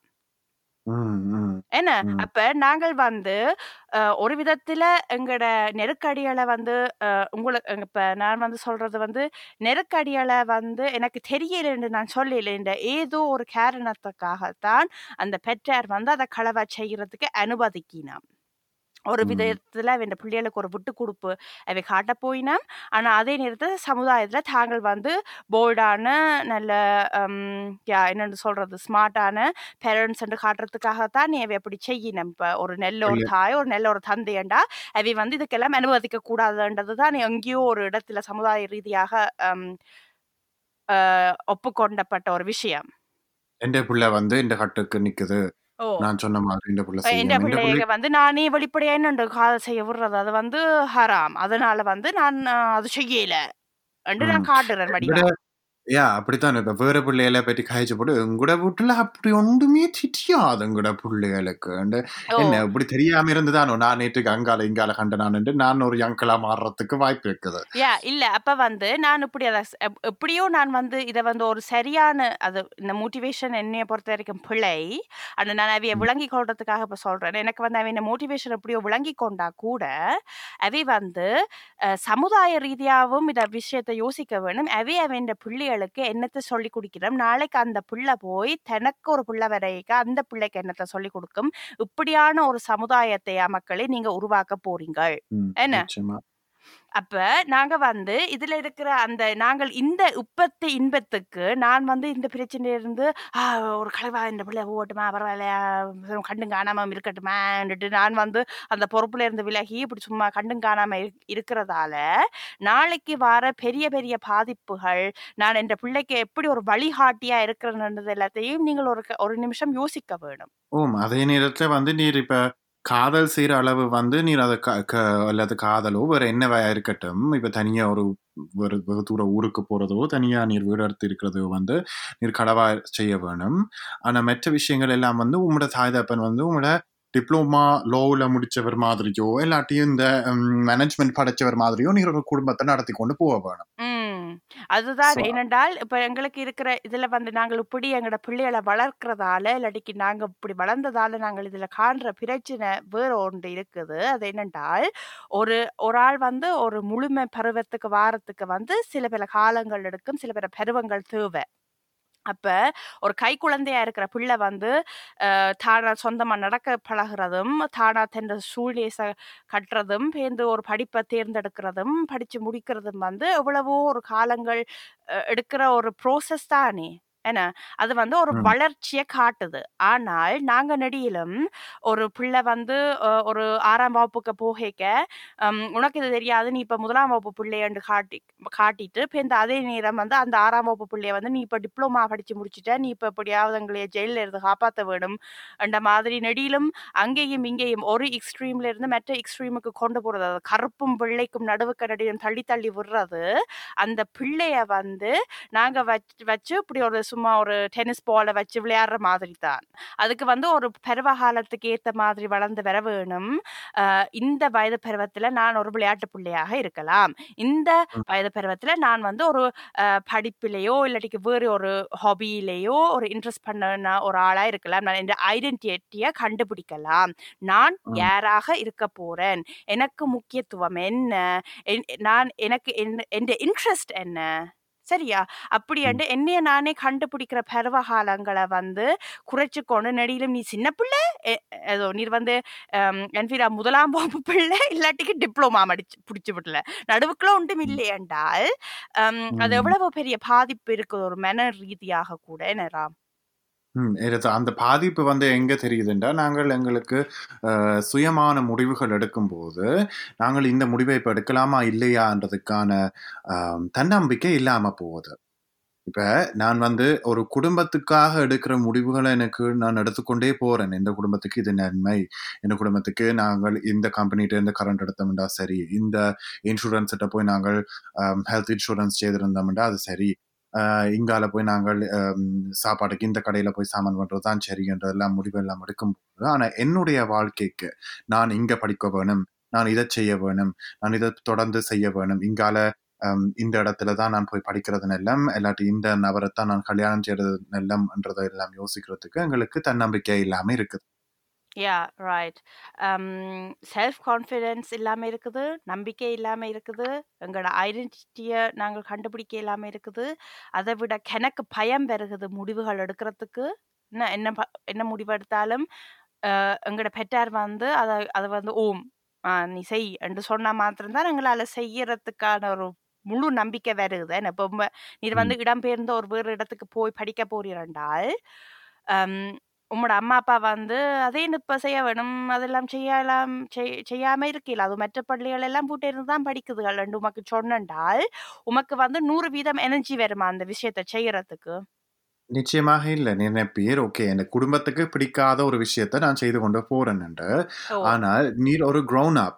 உமக்கு வந்து உங்களை வந்து அரசாங்கம் உமக்கு அந்த வாய்ப்பை தருது என்றால் ஏதோ ஒரு முறையில நீர் வந்து அந்த அந்த தேர்வை எடுக்கக்கூடிய வயதில் இருக்கிறீர்ன்றதுனால தானே நீர் பன்னிரெண்டு வருடமோ பதிமூன்று வருஷம் பள்ளிக்கூடத்தில் பள்ளிக்கூடத்துல படிச்சு முடிச்ச ஒரு மெச்சூரிட்டி உமட்ட இருக்கிறதுனால தானே உமக்கு அந்த வாய்ப்புகள் ஓப்பன் ஆகுது. அதே நேரம் உம்மோட தாய் உம்மோட தாய் தகப்பனோ இல்லாட்டி உம்மோட பெற்றாரோ உமக்கு சொல்லிச்சினமென்றால் சரி ராம் நீர் போய் அதை செய்துட்டு வேறும் உமக்கு அது நல்லது தானி என்று சொன்னா உம்மோட எனர்ஜி லெவல் எப்படி இருக்கும்? அது வந்து எனக்கு கூட எனர்ஜியை தரும். இருந்தாலும் என்னுடைய எக்ஸாம்பிள் கதைக்கும் போது. நான் நினைப்பேன் இருந்தாலும் இவ்வளவு காலமா நடந்த இந்த பயோகிராஃபி நினைச்சனால நான் நினைப்பேன் ஓகே இருந்தாலும் அம்மா அப்பா சொன்னாலும் நான் செய்யறது இப்ப சரியா? நான் தனியா முடிப்பேனா இதை? என்ற ஒரு. சந்தேகம் இருக்கத்தான் செய்யும். இருந்தாலும் எங்கட அம்மா அப்பா எங்கட முதுகுக்கு பின்னால எனக்கு சப்போர்ட் பண்ணி கொண்டிருக்கணும் என்ன ஊண்டி கொண்டிருக்கணும் என்ற ஒரு தன்னம்பிக்கை இருக்கு. ஆனால். எங்களுடைய அம்மா அப்பா என்ன செய்வினோம்டா எப்ப தங்களுக்கு அது சாதகம் இல்லாம இருக்குதோ இந்த பிள்ளை பக்கத்துல இருக்குதோ கூப்பிட்டா வர வந்துருமோ இல்லாட்டி எனக்கு ஒரு இதன் ஒரு பிசிக்கலான உதவி என்ன சைக்காலஜியான உதவி என்ன செய்யக்கூடிய நிலைமையில இருக்கும் பக்கத்துல என்றால் அது வந்து ஓகே. ஆனா நாங்க தொடர்ந்து ஒரு வேலையை செய்ய போறோம்ன்றதுக்காக நாங்கள் ஒரு நாடுக்கு மாறுறோமோ இல்லாட்டி கொஞ்சம் இன்னும் தூரம் போக போறோமோன்றதுக்க அவைக்குள்ள வந்து தங்களுடைய தன்னம்பிக்கை சிதையுது. அவையினுடைய டிபெண்டன்ஸ் வந்து சிதையுது. அது ஒரு இன்னும் எங்களை தங்கி நிக்கிற அந்த விஷயம் எல்லாம் இல்லாம போயிடும் அஹ், தங்கி நிக்கிறதுக்கு ஒரு நம்ம இல்லாம போயிடும் என்ன செய்யறது நான்? என் பிள்ளைக்கு உண்டு ஆயினா நான் என்ன செய்யறது? நான் எனக்கு ஏதாவது ஆயினா என் பிள்ளை என்ன செய்யறதுன்ற ஒரு விஷயம் உண்டாகிரும் ஆனா உங்களுக்கோ உங்களோட பிள்ளைக்கோ என்ன உண்டாகினால் அந்த பிள்ளை வராம விடாது தானே. ஐயோ நான் இப்ப ஆகலம் தூரத்துல இருக்கிறேன்னம்மா உங்களுக்கு ஹார்ட் அட்டாக் வந்தாலும் நீங்க ஒரு மாதிரி இருக்கோவேன் பாப்பம். நீங்க செத்தா பிறகு வாரன்ற மாதிரி யாராவது சொல்லுவீனுமா. ஐயோ கடவுளே. எனக்கு அது சொல்லவே பயமா இருக்குது. ஆனா இருந்தாலும் அப்படி ஒருத்தரும் சொல்ல மாட்டேனும் தானே. இப்ப நீர் மூணு மணத்தியாலும் தள்ளி ஒரு ஜெர்மனில ஒரு ஊர்ல இருக்கிறீரோ ஒன்றரை மணத்தியாலும் தள்ளி லண்டன்ல இருக்கிறீரோன்றதுக்கு வந்து பெரிய வித்தியாசம் இல்லை தான். யா எனக்கு இவ்வளோத்தையும் கொஞ்சம் கவலையாக தான் இருக்குது வேற ஒரு பிரச்சனையும் நான் கண்காணிச்சு கொண்டு வந்திருக்கிறேன் எங்களோட பெற்றார் வந்து ஒரு விதத்தில் தங்களுக்கு வயதில் மூத்த ஆக் எங்களை எங்களை விட. எங்களோட பெற்றார் ஆப்வியஸ்லி வயதில் மூத்த ஆக்கள் தான் அது. வந்து அது என்னண்டு? வேற மாதிரி கேளும் என்ன? அப்ப அது அந்த ஒரு காரணத்தை மாத்திரம் வச்சுக்கொண்டு அவை நடியிலும் எங்களை ஆட்டி படைக்கிறது வந்து சரியாண்டது கூட என்னுடைய எனக்குள்ள இருக்கிற ஒரு கேள்வி. ஏனென்றால் வயதுல மூத்த தண்டபடியா சில அனுபவங்கள் அவைக்கு இருந்திருக்கலாம். இல்லாட்டிக்கு கூட அவைக்கு சில அறிவுகளும் பெற்றிருக்கலாம் அதால. ஆனால் அந்த பிள்ளை வந்து சின்ன பிள்ளையா இருக்குது இல்லாட்டிக்கு ஒரு வயதுக்கு வந்த பிள்ளையா இருக்குதுன்ற ஒரு காரணத்துக்கு அந்த வயது வழி வயது என்னன்னு சொல்றது? மாற்றமோ? வேறுபாடு. ஆகணும்.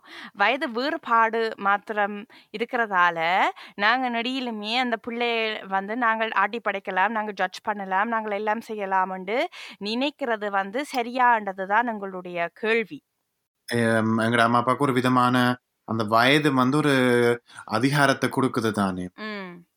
ஏனென்றால் அஹ், நாங்களும் ஓகே வயது மூவ் பண்ணுறோன்னா நாங்கள் அதுக்கு மரியாதையை கொடுப்போம். அந்த மரியாதையை வந்து அவை அதிகாரமாக விளங்கி கொண்டு எங்களோட கண்ணோட கண்ணோத்த உயரத்துக்கு பேசாமல் மேலிருந்து கீழ் பேசுறதுனால.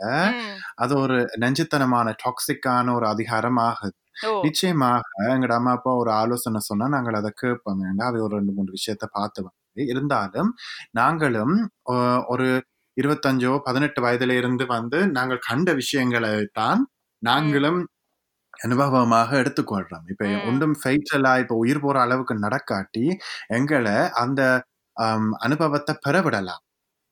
ஓமப்பா ஏனப்பா அப்படி பொத்தி பொத்தி வச்சு அங்க கோழி குஞ்சு அமக்குற அமுக்குற மாதிரி அமர்த்தி அமர்த்தி உங்களோட பிள்ளைகளை வளர்க்குறீங்க நாளைக்கு. இதை வச்சு என்னத்தை காண போறீங்க இங்க உங்களோட அம்மா அப்பா உங்களே வெளிப்படையா போய் லவ் பண்ணப்பா டேட் பண்ணப்பா செக்ஸ் பண்ணப்பான்னு விட்டுச்சிட பண்ணா நீங்கள் வந்து வீட்டுக்குள்ள ஊவனோடு இருப்பீங்களோ? சொல்லுங்க. அதோட நான் என்ன நினைக்கிறேன்டா ஒரு நீயா நானா நிகழ்ச்சியில நான் ஒரு கேட்டேன் நான் ஒரு கருத்து. அது வந்து எனக்கு அப்படியே கல்லில் எழுதின மாதிரி என்ற மனத்துல பட்டு இருக்குது ம், ஏன்டா ஒரு ஆட்டுக்குட்டி வந்து வெளியில ரோட்ல தெரியிற ஆட்டுக்குட்டிக்கு எப்படி கார்ல மூவ் பண்ண வேணும் எப்படி தன்னைத்தானே பாதுகாத்து கொள்ள வேணும்னு தெரியும். ஆனா. நீ நடுகளுமே வீட்டுக்குள்ள வளர்ந்த ஒரு வளர்ந்த ஆட்டை கொண்டு வெளியில விட்டீங்கன்னா அது அடுத்த கார்ல அடிபட்டு முடிஞ்சிரும் மேலுவ ஓ ஐயோ. சரியா? ஆகவே நாங்க ஒரு காணிக்க சாக போறோம்னு சொல்லுறீரோ ஆனா உன்- நான் உண்மையில சொல்றேன் என்னென்றால் எந்த பாட்டுல நான் கண்டது என்னன்னா நிறைய விடயங்கள்ல நான் வெளி உலகத்துல சின்ன சின்ன சாவுகள் செத்து தான் இருக்கிறேன் ஏனென்றால் எனக்கு சின்ன வயதுல அந்த எனக்கு உரிய வயதுல நான் அதை செய்யாததுனால பெரிய வயதுல நான் அந்த அனுபவங்களை பெற்று அதை சரியான எமோஷனல் ரேஷனாலிட்டியோட என்னால பார்க்க முடியாம இருக்கு. சரியா? இப்ப நான் ஒரு ஒரு சின்ன விஷயத்துக்கு கூட வேதனைப்பட்டிருக்கலாம். Anxiety டிப்ரெஷன் அப்படியான விடயங்கள் எல்லாம் இப்படியான வயதுக்கேற்ற சேலஞ்சஸ நாங்க சரியான வயதுல கொடுக்காததுனால அது தானே வந்திருக்குது. அது இப்ப நீர் எடுத்து இந்த மானம் என்ற கான்செப்ட் எடுத்து கதைக்கிறதுக்கே ஒரு பெரிய எபிசோட் வேணும். ஆனா இந்த மானம் என்ற கான்செப்ட் ஒரு சின்ன பிள்ளைக்கு விளங்காது. ம். ஆனா நாங்க சின்ன வயதிலேயே அந்த மானம் என்ற கான்செப்ட் எடுத்துக்கொண்டுதான் வாழ்றோம் ஓ ஓ ஏற்றுக்கொண்டு. ஓ. இல்லாட்டிக்கு சின்ன அந்த வயது காலத்துக்கு ஏத்த மாதிரியும் விஷயத்த சொல்லி கொடுக்குறீல்ல இப்போ ஒரு ஆறு வயது பிள்ளைக்கு போய் அது வந்து இப்போ ஒரு ரூல் இருக்குதுண்டால் சரியோ இப்போ வீட்டுக்கு வரைக்க ஒரு ஷூவை கழட்டிட்டு வேற ஓடுமாண்டோ ஒரு இது இருக்குது. இல்லாட்டிக்கு எங்களோட அந்த ரோட்ல நாங்க கிராஸ் பண்ணி போகைக்க சிவப்பு வேல்ப் எறிஞ்சுன்னா நாங்க நிக்க வேணும். பச்சைக்கு நடக்கலாம். என்ற ஒரு சட்டம் இருக்குதுண்டால் அதை ம், நாங்க அந்த பிள்ளைக்கு ஏத்த மாதிரி சொல்லி கொடுக்கலாம். ஆனா நாங்கள் ஆறு ஆறு வயது பிள்ளைக்கு என்னத்த சொல்லி கொடுக்குறோம்? நீ வயதுல மூத்தாள் நீ விட்டு கொடுக்க வேணும். ம், சரியோ? ம், விட்டு கொடுப்பல். விட்டு கொடுக்கறதுன்றது எங்கட பெற்றாரே அவைன்ற தாம்பத்திய வாழ்க்கையில செய்திருக்கணுமான்றது என்னுடைய பெரிய கேள்வி. சரியா? ஆனா நாங்க அங்க ஆற வயது பிள்ளைக்கு போய் சொல்றோம். நீ விட்டு கொடுக்க வேணுமாண்டா அந்த பிள்ளைக்கு வி- அந்த வயதுக்கு அந்த வயதுக்கும் அந்த பருவத்துக்கும் அந்த காலத்துக்கும் விளங்காத விஷயத்த நாங்க சொல்லி கொடுக்குறோம். அது அந்த பிள்ளைக்கு அது விளங்கியிலையோட நாங்க போட்டு அடிக்கிறோம். நுள்ளுறோம் பேசுறோம் திட்டுறோம். ஆனா அத பாசிட்டிவா சொல்லி கொடுக்குறோம் இல்ல. நீ வந்து விட்டு கொடுத்தியண்டா உனக்கு நாளைக்கு ஒரு நல்ல விஷயம் நடக்கும். என்ன. நீ இப்ப இந்த சொல்ல கண்டு கண்ட நான் எங்கட வீட்டை வந்து ஒரு ஆம், எங்கட அம்மா அப்பா ஃப்ரெண்ட்ஸ் வந்திருந்தவே கொரோனாக்கு முன். அப்ப அவை வந்து உங்களோட கதை பின்னமோ கதைப்பீனும் பேரமன் பேரமன். ஆம், ஏனென்றால் அந்த தாய் தப்பனுக்கு வந்து ஒரு பிள்ளை ரெண்டு மூணு ரெண்டு பிள்ளைகள் இருக்கணும் அதுல ஒரு மகனுக்கு வந்து கல்யாணம் நடந்து அவர் வந்து ஒரு அவருக்கு ஒரு பிள்ளையும் இருக்குது. அந்த பிள்ளையினுடைய தாய் வந்து அஹ், அந்த சின்ன பேபியை கொண்டு வந்து இவன் வீட்டை விட்டுட்டு ஓகே. ஏனென்றா அவருக்கு வந்து வேலை இருந்தது. அப்ப அந்த பிள்ளைண்ட கிராண்ட்மா தான் அந்த மகனை பார்த்து கொள்ற அந்த கிராண்ட்மா வந்து எங்கட வீட்டை வந்து நிக்கிறான் ம். கிராண்ட்மாவும் அந்த பிள்ளைண்ட பாட்டா அப்ப அந்த பாட்டாவும் பாட்டியும் எங்கட வீட்டை வந்திருக்கையில அவை சொல்லினும் அன்றைக்கு எங்கட வீட்டை எங்கட பேரன் பிள்ளைய கொண்டு வந்து விடைக்க தாய் வந்து சொல்லிட்டு போறா. இவர் அழுது இருக்கிறார் அடம் பிடிச்சிருக்கிறார் அம்மா போகக்கூடாது அப்ப தாய் விளங்கப்படுத்தி இருக்கிறா அம்மா அப்பாவும் வேலைக்கு போனால் தானே நாங்கள் காசு சமா சம்பாதிக்கலாம். அப்பதானே நாங்கள் எங்களோட வீட்டை கட்டி முடிக்கலாம். அப்பதானே நாங்கள் வீட்டுக்குள்ள நாங்கள் டாய்ஸ் எல்லாம் வேண்டி வைக்கலாம். நாங்கள் காசு அம்மா இப்ப போகாட்டி அம்மா வந்து என்னென்ன காசு சில கொண்டு வரலாம் வீட்டை பிள்ளைக்கு வே சாமான் எல்லாம் வேண்டுறதுக்கு. என்று அந்த தாய் வந்து பிள்ளைன்ற உயரத்துக்கு இப்படி சப்பானி கட்டி இருந்து கொண்டு சொல்லி இருக்கிறா வாசல்ல நின்று. வழிக்கட்டு போட்டு இவர் அழ ஆ. அத வந்து இவை வந்து ஒரு பெரிய விஷயம் அப்படி சொல்றாளே என்ன? இந்த நாங்கள் உங்களுக்கு என்ன இந்த சின்ன பிள்ளையிட்ட கொண்டு வந்து இப்படி சொல்றாள்? சிரிக்கணும் அதை சொல்லி. சொல்லி சிரிக்கிறேன் பிராம் விசரா ஏனென்றால் விசரா அவ- தாய்க்கு அத நான் இப்ப சொன்ன மாதிரி ஒரு இலக்காரமான முறையில அவை ஆகலன்னு சொல்ல இல்ல ஆனா அதுக்கு வந்து அது ஒரு அபூர்வமான விஷயமா இருந்தது என்னன்னா கடைசி வரையும் எங்களுடைய அம்மா அப்பா அப்படி பழகாததுனால எங்கட அம்மா அப்பா என்ன ஒ- செய்திருப்போம் இது சேம் சுச்சுவேஷன் இல்ல ஆ, போய் மேல உள்ளுக்கயிறு போய் அங்க விளையாட சாமன்ல வச்சது இல்லோ போய் விளையாடாத அம்மா அம்மா அம்மா பாக்குற அழ போறா அம்மா அம்மா அம்மா சிரிக்க போறா. நீ அழுகிறேன்ட்டு நீ போய் என்ன எப்படி எப்படி நின்று அழுகிறதோ? அம்மா வேலைக்கு போறேன் நின்று அழுகிறதோ? அந்த பெரிய பெரிய கேள்விகளை எங்களுக்கு சின்ன வயசுல எல்லாம் கேட்டுச்சு என்ன அழக்கூடாது. சொல்லி போட்டு அலுவல் முடிஞ்சிடும். அதை நான் நினைக்கிறேன் போன ஒரு எபிசோட்லயும் நான் இதை பற்றி காய்ச்சிருக்கிறேன் நான் ஒருக்கா இந்த ஐடிக்கு போய்க்க அதுல ஒரு ஐடியா விட கணக்கா விதமான ஷாப்ஸும் இருக்குது. என்ன நெட்டோ ப்ளஸ் அப்பா எனக்கு லோயர் கடதாசி பிறகு நான் தானே அதையும் பார்க்க வேணும் அப்ப அந்த கடையில நான் கேட்க ஒரு ஒரு சின்ன பிள்ளை வந்து எங்களுக்கு வழி விடாம நின்றவர். அப்ப அவர் அம்மா சொன்னவா இஞ்ச இஞ்ச பிள்ளை வேர் நீ இப்படி வழி விடாட்டி அவர் என்ன தன் வாகனோட வருவார்? கொஞ்சம் வழி விடுங்கோ அவருக்கு ஏத்த மாதிரி. என்ன அப்ப அந்த புள்ள வந்து வடிவா அந்த வாகனை பிடிச்சு யோசிச்சு எப்படி நான் விட்டேன்டா இவர் வெளியில போவார்? என்றெல்லாம் பார்த்து விட்டுச்சுது அதே பாக்கறதுல நான் என் தகப்பனை பார்த்தேன். இதே ஏ விஷயத்த என் அப்பா எனக்கு இந்த வயசுல எப்படி சொல்லியிருப்பாரு. எப்படி சொல்லியிருப்பாரு. நாலு அடி ஓட்டு. உம்மோட மானம் காத்துல ஓட்டு தெரியுது நடுவில் நின்றபடியா உம்மோட புறப்பை ஒரு புல எல்லாம் ம். காட்டி இருந்திருப்பார். அதுல எப்படி இழுத்துதான் இங்க அலையண்டு ம். எங்கட அப்பா செய்திருக்க மாட்டார். இருந்தாலும் அப்பா அந்த பேரை ஆனா நான் பார்த்திருக்கிறேன் நிறைய வீட்டுல அப்படி நடந்தது. சரியா?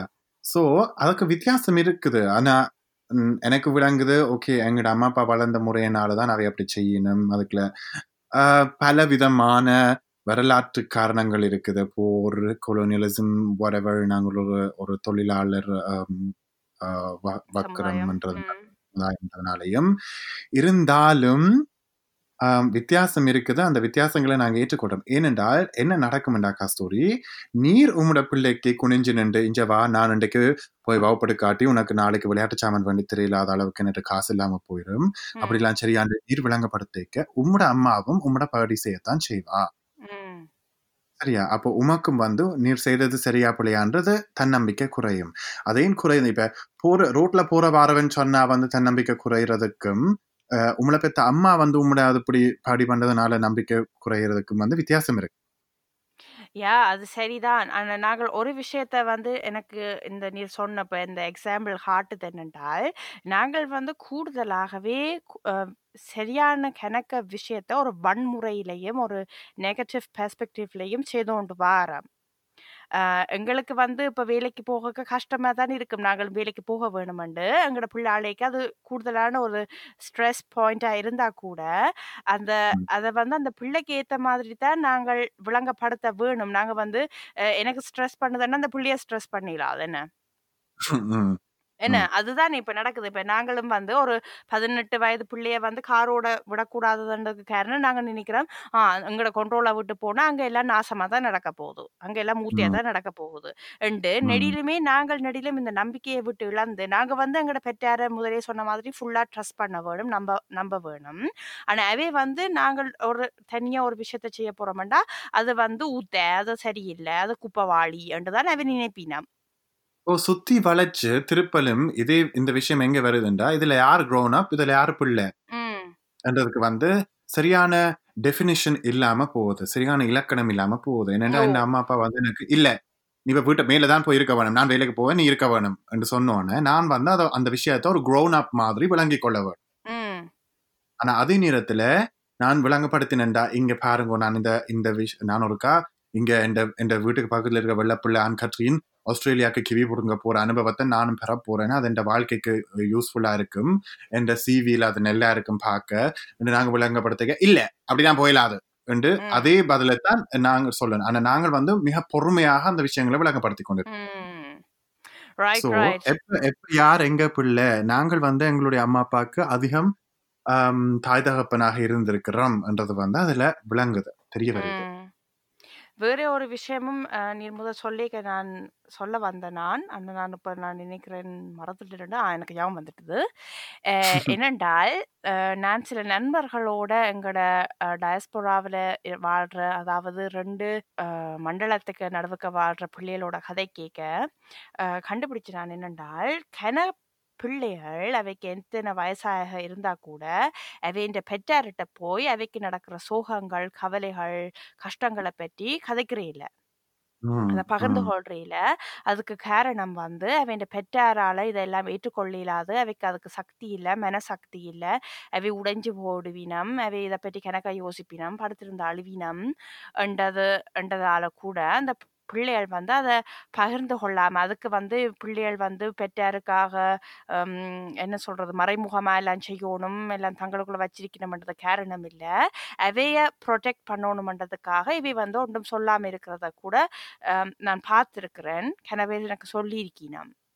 அதை. கூட எங்களுக்கு காட்டுது. என்ன நாங்க தான் அதுல க்ரோன் அப் என்னடா எங்கட அம்மா அப்பா வந்து டேக்ஸை பின்வாங்கிக்க எங்களுக்கு சொல்லல தானே இது கூடாத விஷயம்? ஐயோ பிள்ளைக்கு இது கூட இது இல்லாது ரெண்டு. ஆனா நாங்கள் இருபத்தோரு வயசுல ஒரு இருபத்தி மூன்று வயசுல கல்யாண வாழ்க்கையை பற்றி யோசிக்க அல்லது காதல் வாழ்க்கையை பற்றி யோசிக்க எங்களுக்கு அதுக்கு அனுபவம் காணாது என்று தான் சொல்லி. எப்படி எங்கட பெற்றார் வந்து சில நேரங்கள் வந்து அது வந்து அவை தான் எனக்கு டச் சொல்தான் ஞாபகம் வருது. அது வந்து அவை எங்களுக்கு தீமை என்றதுக்காக செய்யாம கூட ஆனா அவை சில சில- இடங்கள்ல இப்ப நீர் வந்து ஒரு லோயராக போறிருந்தால் உம்மோட நீர் வந்து ஒரு அப்ளை பண்ணிக்க உமக்கு ஒரு அரசாங்கத்திலிருந்து நீர் என்னெல்லாம் குற்றங்கள் செய்த நீர் ஒரு பேப்பர் ஒன்று எடுக்கல வேணும். ஓ. Führungszeugnis என்று ஜெர்மன்ல சொல்லுவினாம்.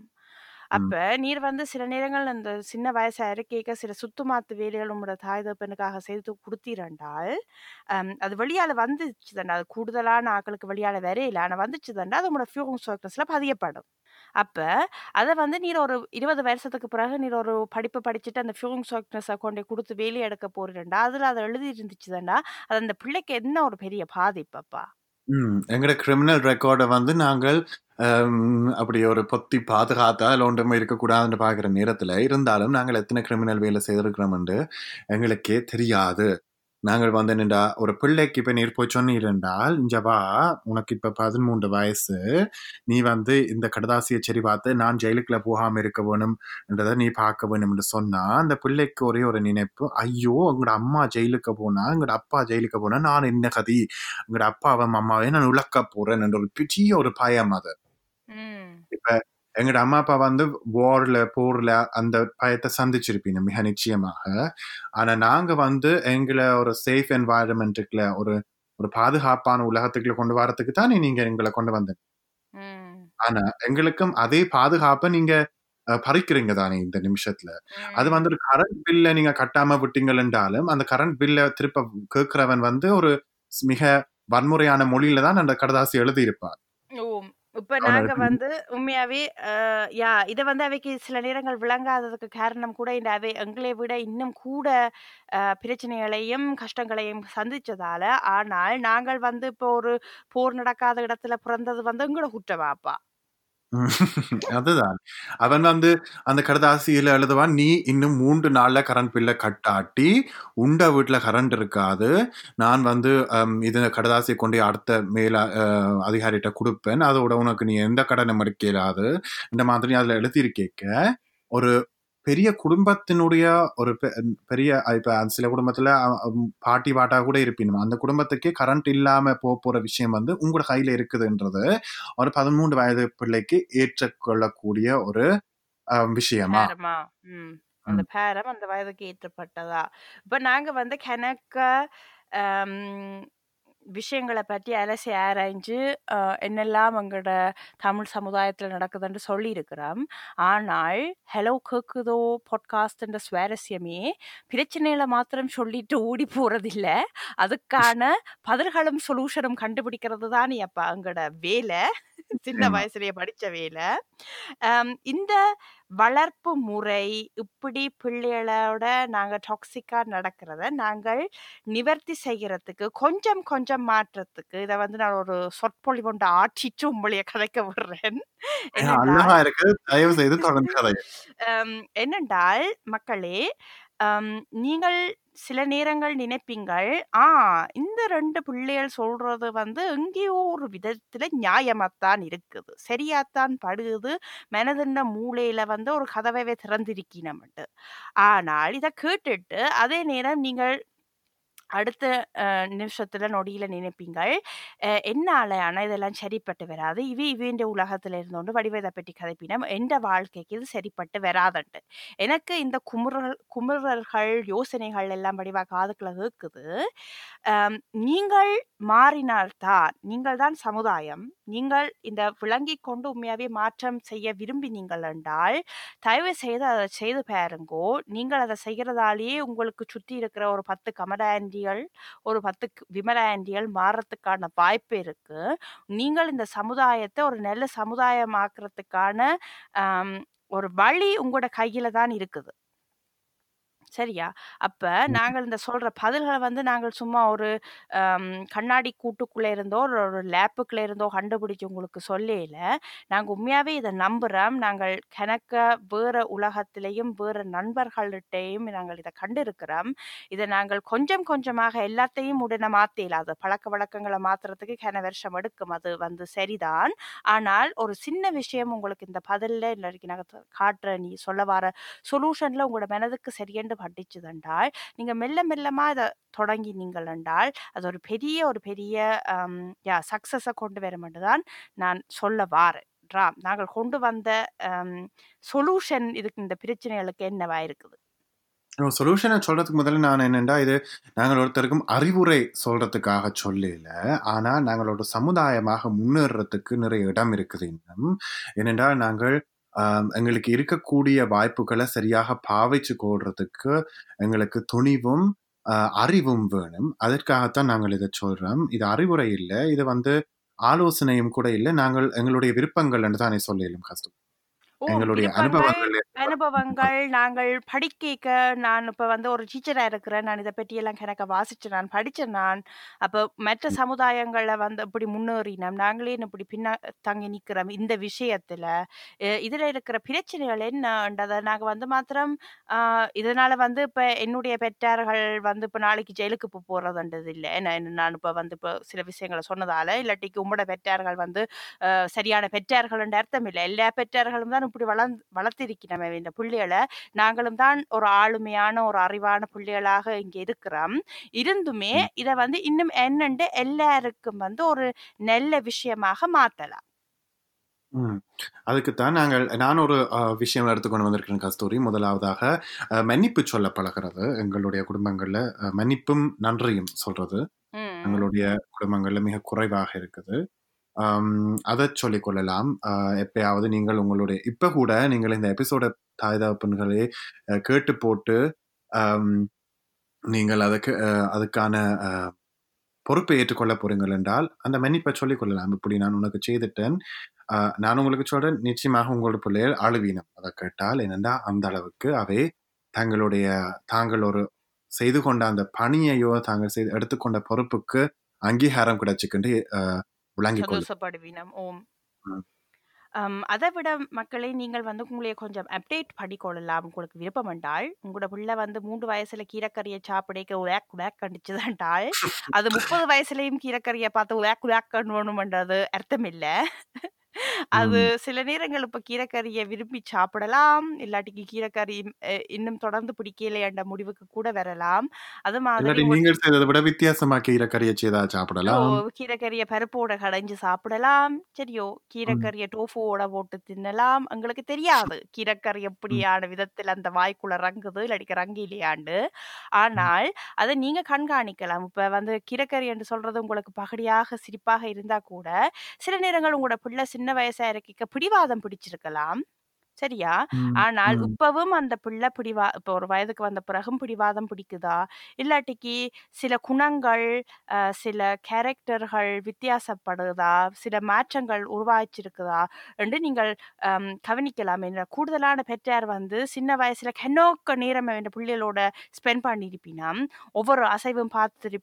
எப்படி சாப்பாடு தீத்ததிலிருந்து, அம் பாலுக்கு முதல் பேம்பர்ஸ மாத்தினா பிரச்சனையா? இல்லாட்டிக்கு மாத்தி பார்த்தோணுமான்னு எல்லாத்தையும் அ பட்டிவா கூர்ந்து கவனிச்சு, அவேண்ட அம் அ கம்ப்யூட்டர் ஜீல பதிஞ்சிருப்பினம் மூளையில. ஆனா, இப்போ இந்த அப்டேட் பண்ண மறந்திருப்பினம். அதனால கூட இப்போ இப்ப கூட முந்தி நடந்த விஷயங்களை பற்றி சொல்லியிருந்திருப்பினம். ஆனா, இப்ப என்ன அந்த பிள்ளைண்ட வாழ்க்கையில நடக்குது? என்ன விஷயம்? என்ன குணங்கள் மாறி இருக்குதுன்றதை கவனிக்க தவறி இருந்திருப்பினம். அதனால கூட நாங்கள் அதை சொல்லுறோம். ம். ம். அதோட சேர்த்து நாங்கள் என்ன சொல்றோம் என்றால், தயவு செய்து சரியான உயரத்தோட உங்களோட பிள்ளைகளோட பேசிக்கொள்ளுங்க. அதாவது நாங்கள் நாங்கள் வந்து கூட எங்களுடைய அம்மா, அப்பாக்களை வந்து ஒரு மதிப்பு குறைச்சி தான் சில வேளை கதைப்போம். ஆனா, நாங்கள் ரெண்டு பேரும் ரெண்டு அங்கத்தினரும் தங்களுடைய முன்னால் முன்னால அவையினுடைய சுக ச சக உயரத்துல நினைச்சு காய்ச்சிச்சுனா இவரை விட நான் மேல, இல்லாட்டி என்னை விட இவர் மேல நினைச்சு கதைக்காம, நாங்க 2 பேரும் சமனானவர்கள் என்று நினைச்சு பேசிக் கொண்டோம் என்றால், அந்த. உயர வேறுபாடு இல்லாததனால, சில பல பேச்சுவார்த்தைகள் மிக அற்புதமான முறையில ஒரு குடும்பத்தை மலர வைக்கலாம் மனங்களை மலர வைக்கலாம் முகங்களை மலர வைக்கலாம் இப்ப நான் கஸ்தூரிட்ட வந்து இல்ல கஸ்தூரி ஒன்றும் தெரியாதுன்னு நினைச்சு கொண்டே கதைச்சு கொண்டு போனேன் என்றால் அந்த பேச்சுவார்த்தையும் அப்படித்தான் இருக்கும். ஆனா நான் கஸ்தூரிக்கு இதெல்லாம் தெரிஞ்சிருக்கும் கஸ்தூரி என்னோட ஒரு மிக அஹ், ஆள் என்ன அளவு என்ன விடையோ என்ன விட கூட படிச்ச ஆளோ எது யோசிச்சாலோ அல்லது அவருடைய வயதை நான் நினைச்சு ஓகே அவருக்கு வயது இப்படி இருந்தாலும் எனக்கு அனுபவம் கூட என்றதை நான் ஒரு லெவலில் சமப்படுத்தி கொண்டு அந்த அவரோட பேசினேன் என்றால் அந்த பேச்சுவார்த்தை மிக அமைதியானதாகவும் ஆரோக்கியமானதாகவும் இருக்கும். அதை நாங்கள் கடைபிடிப்போம் அதை விட மக்களே வந்து நீங்கள் ஒவருக்கு ஒவர் அதாவது பெற்றார் பிள்ளைகளுக்கும் பிள்ளைகள் பெற்றாருக்கும் ஒரு ஃபீட்பேக் தெரிவிக்கலாம் அப்படின்னு நினைக்கிறேன். பெற்றார் வந்து ஒரு கஷ்டமான பிரச்சனையோட பிள்ளைக்கு போனால் கூட எனக்கு தெரியும் இது கஷ்டம் ஆனால் எனக்கு உன்னுடைய ஹெல்ப் வேணும் நீ அவருக்காம எனக்கு செய்ததா என்று சொல்லலாம் ஒரு நல்ல விதத்தில். இல்லாட்டிக்கு அந்த பிள்ளை செய்யக்க தாங்களும் சேர்ந்து இருந்து அதை பார்க்கலாம். அது செய்ததுக்கு ஒரு நன்றி ஒரு ஒரு டங்கு ஒரு பிட்டு எல்லாம் சொல்லிக்கொள்கிற ஒரு நீ ஒரு பழக்க வழக்கம் தான் நான் நினைக்கிறேன் ஒரு விஷய ஒரு க்ரோன் அப் ஆகிறதுக்கு கூட ஹெல்ப் பண்ணலாம். அதை விட்டுட்டு நாங்கள் நடியிலும் வந்து ஒரு விஷயத்தை கொடுத்துட்டு அதை செய்ய வேணுமென்று எதிர்பார்க்கறதும் அது செய்து முடிக்காட்டிக்கு கவலைப்படுறதும் கோவப்படுறதும் அந்த அந்த விஷயத்தை கஷ்டப்படுத்துறதும் ஒரு ஆரோக்கியமான நட்புக்கோ ஒரு ஆரோக்கியமான பாச பிணைப்புக்கு உறவு. முறைக்கு அது வந்து ஹெல்ப் பண்ணாது பாசத்தோட கூடுதலாக இருக்கலாம். நாங்கள் நடிலுமே நடிலும் கரிச்சு கொட்டி கொண்டு எல்லாமே நடிலும் யா நெகட்டிவாக கதைச்சு கொண்டு இருக்கிறதுல வந்து பிரயோசனம் இல்லை. பாசத்தை முன் வச்சு கூட நாங்கள் சில விடயங்களை அடையலாம். ஓ! அததான். அதாவது நீங்க கருத்து சொல்லிக்க அந்த கருத்தானா ஊக்குவிப்பானதாகவும் இருக்க வேணும். இப்ப நான் சமைக்க என் வீட்டுல அடிக்கடி சொல்லுவீனும் நீ சமைச்சது காணாது. நீ உண்ட அளவை நினைச்சு சமைச்சிட்டேன்ட்டு. ஆனா அந்த நேரத்துல எனக்கு யாராவது சொல்லி தந்துச்சுன்னா நீ வந்து சமைச்சது கொஞ்சம் குறைஞ்சு போச்சுது. அதனால நான் அடிக்கடி ரெண்டாம் தடவை சமைச்சிருக்கிறேன். ஆனா அதுக்கு பதிலாக நீ முதல்ல இருந்தே இப்படி கணக்கு பார்த்தீண்டா நான் கணக்கு பார்க்கறது இப்படி நீயும் அப்படி கணக்கு பார்த்தீண்டா நீ அடுத்த முறை இன்னும் நல்லா இல்ல ஒரு ஒரு வாட்டிலே சமைச்சு முடிச்சிருவ என்று சொன்னால் அது எனக்கு பெரிய உதவியாக இருக்கும். எனக்கு ஒரு ஊக்குவிப்பாக இருக்கும். நான் செய்த ஒரு விஷயத்த அங்கீகரிச்ச மாதிரி இருக்கும். ஆனா நீ சமைச்ச ஒரு நாளும் காணாம போறது என்று சொன்னோன்னு எனக்கு வந்து இன்னும் ஒருக்கா சமைக்க இஷ்டம் வராது. ஓ வேற ஒரு விஷயமும் நான் கவனிச்சிருக்கிறேன். அது வந்து நான் எங்கட ஜெனரேஷன் பிள்ளைகளுக்கு ஒரு சொல்ல ஆசைப்படுறேன். ஏனென்றால் நாங்க வந்து கூடுதலாக இப்போ ஜெர்மன் ஜெர்மனில வாழ்றபடியா ஜெர்மன் நாட்டு மக்களோடையோ இல்லாட்டிக்கு ஜெர்மன் கதைக்கிற ஆக்களோடையோ பழகிக்க நாங்கள் வந்து ஒரு யாழ் தெரியும்? ஒரு இன்ஸ்ட்ருமெண்ட் மக்கு யாழ்? ஓம் ஓம். ஓ ஒரு யாழ் வாசிக்க இப்படி ஒரு தித்திப்பான இனிமையான மெலோடி வர்ற மாதிரி நாங்கள் கதைப்போம். ம், சரியோ. அதே நாங்கள் அதே பழக்க வழக்கம் அதே சொற்களோடு நாங்கள் தமிழில் போகிக்க நாங்கள் வந்து குப்பவாளியை திறந்த அப்படி ஒரு நேற்றம் வருமோ? அது மாதிரி கதைக்கிற வழக்கங்கள் நான் கண்டிருக்கிறேன். என்னென்றால் நாங்கள் வந்து எங்களுக்கு சில நேரங்கள் வடிவா தெரியும். எங்களோட மொழி அதாவது ஜெர்மன் மொழியில நாங்கள் எவ்வளவு இனிமையாக நற்சொல் பாவிச்செல்லாம் கதைக்கலாம்ண்டு. ஆனால் நாங்கள் எங்களோட அம், பெற்றாரோட கதை கேட்க நாங்களும் அதை சில நேரங்கள் பாவிக்கிறே இல்லை. எங்களுக்கு அது தெரியாதபடியா. ஆனால் எங்களுக்கு தெரிஞ்சதை வந்து நாங்கள் தமிழில் கூட மாற்றி சொல்லலாம். இப்போ நான் நினைக்கிறேன் அம், கூடுதலான விஷயத்த நாங்களும் எங்களோட பெற்றார்கிட்ட இருந்து அப்ரிஷியேட் பண்ணுறையில நல்லதாக அதை சொன்னதுக்கு ஃபீட்பேக் கொடுக்குறையில ஒரு நல்ல சா சாப்பாடு எங்களுக்கு அவை சமைச்சு தந்தாலோ இல்லாட்டிக்கு ஒரு இடத்துக்கு எங்களை கூட்டிக் கொண்டு போனாலோ அதுக்கு நாங்களும் நன்றி சொல்லி பழகினது இல்லை. நாங்களும் அதை வந்து ஒரு குடும்பம்னா அப்படித்தான் இருக்க வேணும் அப்படித்தான் செய்ய வேணும். ஒரு அப்பாண்டா சமைக்கத்தான் வேணும் ஒரு அம்மாண்டா வழியால் கூட்டிக் கொண்டு தான் போக வேணும்ன்றுட்டு நாங்களும் அதை கண்மூடித்தனமா நடிலும் எதிர்பார்த்து கொண்டிருக்கிறோம். நாங்கள் கூட அதுக்கு ஒரு நன்றியை சொல்லிக் கொள்ளலாம். நிச்சயமா. என்னென்ன நாங்களும் கூட எங்களோட அம்மா அப்பாவுக்கு வந்து மொழி தெரியாதோ இல்லாட்டி அவைக்கு இந்த நாட்டினுடைய வாழ்க்கை முறைகள் லைஃப் ஸ்டைல்கள் சரிப்பட்டு வரையிலையோ தெரியாதோன்றதுனால நாங்கள் அவைய எங்களை விட குறைய என்று நினைக்கிறோம். ஆனால் தட்ஸ் நாட் ட்ரூ அது வந்து இன்டர்னலைஸ் ரைசிசம் அதை நாங்கள் சில வேலை மீளாய்வு செய்ய வேணும்.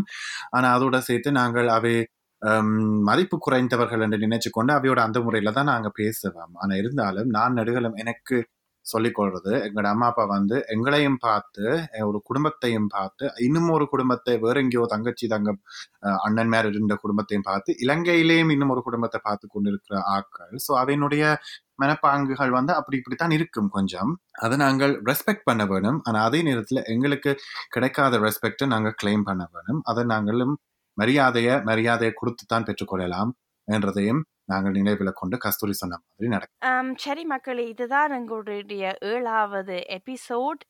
நீங்கள் கேட்க சொல்லலாம். ஊரில் இருந்து வந்து இங்கே வாழுற புலம்பெயர் நாட்டில் வாழ்கிற பெற்றார் ஜெனரேஷன் மக்கள் கூட எங்களுக்கு சொல்லலாம். இப்போ நீங்கள் உணர்ந்த நீங்கள் நீங்கள் இப்போ ஒரு முதுமை பருவத்தை அதாவது ஒரு அடல்ட் பருவத்தை அடைஞ்ச நீங்களுண்டு இப்போ உங்களோட பெற்றார் உங்களுக்கு அதை காட்டி கொண்டவே இல்லாட்டிக்கு நீங்கள் எப்படி அதை உணர்ந்த நீங்கள்ண்டு அதே மாதிரி இங்கே பிறந்து வளர்ந்த ஆக்கள் அதாவது புலம்பெயர் நாட்டிலேயே வாழ்கிற பிள்ளைகள் இளையவர்கள் கூட எங்களுக்கு வந்து இந்த உங்களோட கருத்துக்களை சொல்லலாம். இப்போ நீங்கள் உணர்ந்த நீங்கள் நீங்கள் அடல்ட் ஆகிட்டீங்கள்ண்டு அதை நாங்கள் கேட்க ஆவலாக இருக்கிறோம். இந்த எபிசோட் எங்களை கூட கணக்க யோசிக்க வச்சது கணக்க விஷயங்களை உள்வாங்கி திருப்பி மீளாய்வு செய்ய வச்சது உங்களுக்கு இந்த எபிசோட் பிடிச்சிருக்கும் உங்களோட சிந்தனைகளை இது தூண்டும் என்ற நம்பிக்கையோடு எங்களோட இடியப்பச்சுக்களுக்கு போவோமோ பார்ட் டூ இடியப்பச்சிக்கல் பார்ட் டூ இதோ.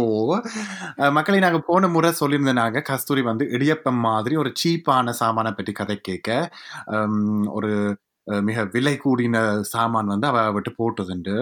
அந்த என்ன நடந்ததுன்னு நீங்க சரியாக அறிய விரும்பினீங்கள் என்றால் நீங்கள் போன எபிசோட கேட்டுக்கொள்ளலாம். அந்த எபிசோட இறுதியில கஸ்தூரி அதை விளங்கப்படுத்துறா. உங்களுக்கும் எப்படி அது இதை நடந்திருக்கும்னு நான் எனக்கு சரியா தெரியல. ஆனா எனக்கு அப்படி நடந்திருக்குது. என்னடா இடியப்பத்தை நான் எப்ப தொட்டாலும் இடியப்பம் உண்மையில ஒரு சீப்பான சாமான்னு சொல்லல. அது என்னண்டா எனக்கு இடியப்பம் விருப்பம் இல்லையே தெரியுமா கஸ்தூரி? நீர் இடியப்பத்துக்கு கொடுக்குற எஃபர்ட்ன்ற அளவுக்கு அந்த இடியப்பத்துல ஒரு நாளும் ஒரு சுவை சத்து இருக்குது. இல்ல. சத்து இல்ல ஒரு சுவை இல்ல ஒரு நறு சுவை இல்ல ஒரு ஒன்றும் ம். இல்ல.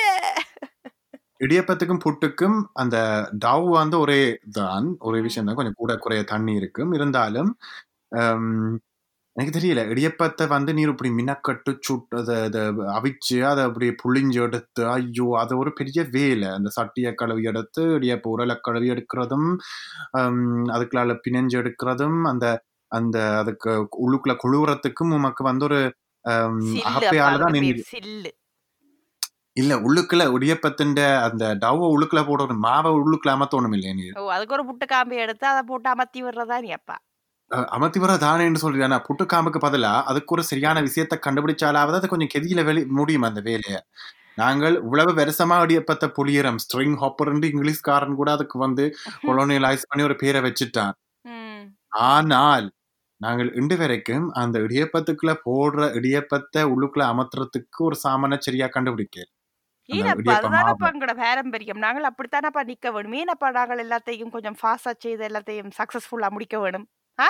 நீர் அவிக்க போறீங்கன்னா நீர் அஞ்சு மணித்தியாலம் இருந்து சாவும். அதான் அந்த அஞ்சு மணித்தியாலத்துக்கு இருந்து சாவுற அளவுக்கு அந்த இடியப்பத்துல அவ்வளவு சுவை இருக்குதா? என்றுதான் என்னுடைய கேள்வி.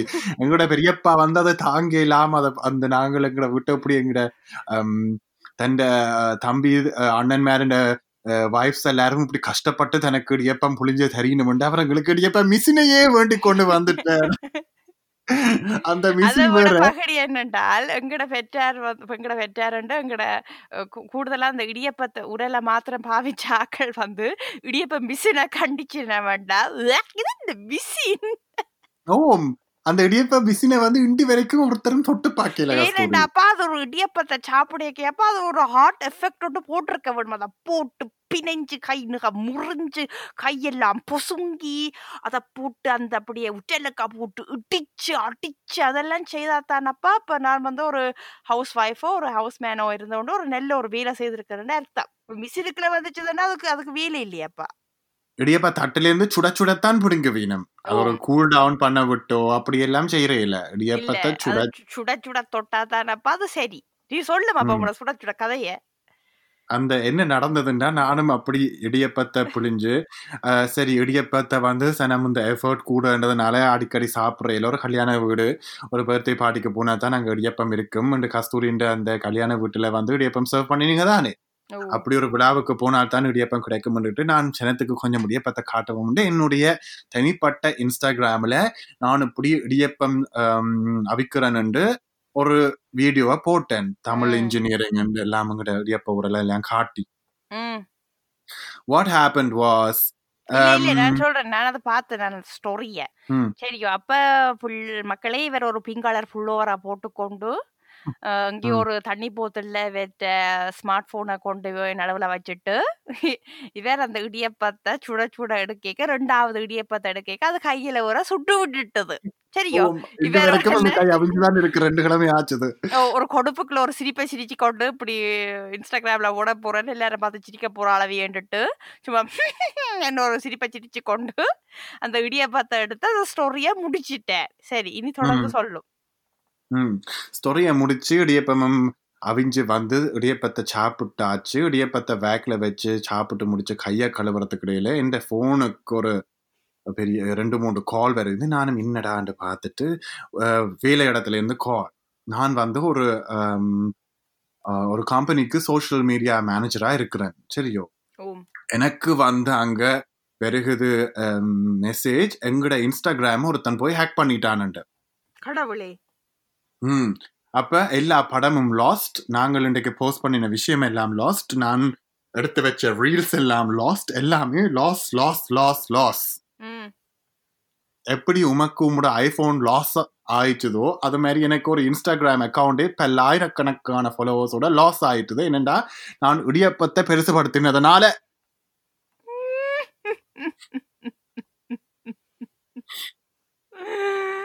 இடியப்பவே மாறி உங்களோட வாழ்க்கையில ஒரு சிக்கலா மாறி வந்து நின்றுட்டுதப்பா மாறி வந்து நின்றுட்டுது அதனால நாங்க நம் கஸ்தூரியும் இடியப்பத்துக்கு ஒரு பேர் வச்சுக்கிறோம் இடியப்ப சிக்கல் என்று. என்னடா இடியப்பம் வந்து எப்படி தன்னுடைய உருவம் இருக்குதோ அத மாதிரி எங்கள் எல்லாருக்கும் சிக்கல்களை ஏற்படுத்தியிருக்கு. இப்ப நாங்க ரெண்டு தடவை தொடர்ந்து இடியப்பத்தை பற்றி கணக்கா காய்ச்சிட்டோம். எங்களோட பொட்காஸ்டுக்கு வர என்ன ஆக போதோட எனக்கு தெரியாம இருக்குது அன்னைக்கு மிஸ் பண்ணி நான் வாட்ட பாடி என்ற சோகத்துக்கு ஒரு சரியான ஒரு மருந்த போடுவீரோ? எது அப்பா? விடுகதையா அந்த வாழ்க்கை என்ன வாட்டப்பா? எனக்கு என்ன ஜனவரி மாதம். என்ன அந்த பாட்டு? ஜனவரி மாதம் ஒரு பாடி பனி விழும் நேரம் உமக்கு ரொமான்டிக் பாட்டு தானப்பா இப்ப போனாலும் கேட்டுக்கொண்டிருக்கும் அது வந்து ரொமான்டிக் பாட்டா இல்ல அது கொஞ்சம் காம பாட்டு அதான் காமப்பாலை சேர்ந்த ஒரு பாடலா இருக்குது அது? திருக்குறள் எத்தனையாவது அதிகாரம் பண்ணும் எனக்கு தெரியல. சரி அப்ப நீ பாட்டு பாட மாட்டீர். மக்களே விளங்கி. கொள்ளுங்கோ. நான் திருப்பியும் யூடியூப்ல தான் போட்டு கேட்க வேணும். அந்த பாட்டுல எப்ப லைன்ஸ் எல்லாம் வந்தது? நான் உமக்கு அதை அனுப்பி நான் அந்த போட முறை கேட்டுட்டு நீர் அதை கேட்டு மட்டும் ரியாக்ட் பண்ணல ஓம் கஸ்தூரி நான் ஒரு ஐம்பதனாயிரம் பேர் ஃபாலோ பண்ணிருந்தேன் இன்ஸ்டாகிராம் அக்கௌண்ட் மீட்டுறதுல பிரச்சனை இல்லை நின்று நான். சரி மக்களே என்ன சொல்றது? அது வந்து நல்ல நல்ல லைன்ஸ் எல்லாம் அந்த பாட்டு நான் திருப்பி கேட்டு கொஞ்சம் அழ போறேன். நீங்கள் வந்து இந்த எபிசோட்டை ரசிச்சு ருசிச்சு இருந்தீங்கள் என்றால் தயவு செய்து இடியப்பத்தை மாத்திரம் சாப்பிடாமல் வேற ஏதாச்சும் ஒரு நல்ல விஷயத்தை சாப்பிட்டு கொண்டு கேளுங்கோ. புட்டை சாப்பிடுங்கப்பா. ரெண்டு முறை விஷயம்தான். மாத்திரம் ஓ. தண்ணி தான் கூட. தண்ணியும் வடிவமும். இது இது இந்த கோகோனட் அதுவும் போடுறது இல்லை புட்டுக்குள்ள பூக்கணட்டோ தேங்காய் பூ ஓ அப்பா எல்லாம் வித்தியாசமா சொல்லுறீர் எனக்கு பேர் வாய்க்கல த- நடத்துறது தமிழ்ல தான் கோகனட்டோட வேறையே உச்சரிக்கிறீல சொல்றேன் சரியா சரியப்பா நாங்க வச்சு இழுக்கிறோம் எங்க எல்லாம் எங்கட பொட்காஸ்ட கேட்கலாம்ன்ற சொல்லுமே இத்தாலியிலே கூட கேட்கலாம் மக்களே. இத்தாலியில நாங்க அறுபத்தி மூன்றாவது இடத்துல நிக்கிறோம் அனைத்து பாட்காஸ்ட் காமெடிகளிலையும் அதை நான் உங்களுக்கு சொல்லிக்கொண்டு இந்த சுவாரஸ்யமான விஷயம் எங்களுக்கு மெயில்ல வந்து சேர்ந்தது. நீங்களும் கூட பல மெயில்கள் எழுதி கொள்ளலாம். உங்களுக்கு என்னத்தை பற்றி கதைக்க போறீங்க? என்ன விஷயத்தை பற்றி நீங்கள் கதைக்கலாம் என்று நினைக்கிறீங்க? என்னத்தை பற்றி நாங்க பிள்ளையாக கதைச்சு நாங்கள் என்னத்தை பற்றி சரியா கதைச்ச நாங்கள் என்ற கருத்துக்களை நீங்கள் எங்களுக்கு இன்ஸ்டாகிராம்ல ஹலோ கேக்குதோ? என்ற இன்ஸ்டாகிராமில் எழுதி கொள்ளலாம். அல்லது நீங்கள் எங்களுக்கு இமெயில் மூலமாக சொல்லிக் கொள்ளலாம். அந்த இமெயில் முகவரி என்னவோ கஸ்தூரி. Hello கேக்குதோ at Gmail dot com wow என்ன ஒரு குவாலிட்டியில் இந்த இமெயில் அட்ரஸ் எங்களுக்கு வந்து எதிரொலிச்சது. அதோட நீங்கள் ஃபேஸ்புக்லேயும் கூட உங்களுடைய கருத்துக்களை தெரிவித்துக் கொள்ளலாம். அல்லது எங்களுடைய இன்ஸ்டாகிராமில் கருத்துக்களாக எங்களோட படத்துங்களுக்கு கீழேயும் கூட கமெண்ட் பண்ணி கொள்ளலாம். ஆகவே மக்களே உங்களுக்கு ஆ. நீங்கள். யூடியூப்ல கூட எங்களை சப்ஸ்கிரைப் பண்ணிட்டு கீழே கொமெண்ட்ல கூட கொஞ்சம் நெகட்டிவாகவும் எழுதலாம் அது எங்களுக்கு பிரச்சனை இல்லை. நாங்கள் எல்லாத்தையும் வாசிச்சு அதுக்கு ஏத்த மாதிரி அடுத்த எபிசோட்ல உங்களை சந்திக்கும் வரை உங்களிடம் உங்களிடம் இருந்து விடைபெற்றுக் கொள்வது உங்கள் ராம் மற்றும் கஸ்தூரி. நன்றி வணக்கம் மக்களே. நன்றி வணக்கம் மக்களே. புத்தாண்டு வாழ்த்துக்கள் திருப்பியும். புத்தாண்டு வாழ்த்துக்கள்.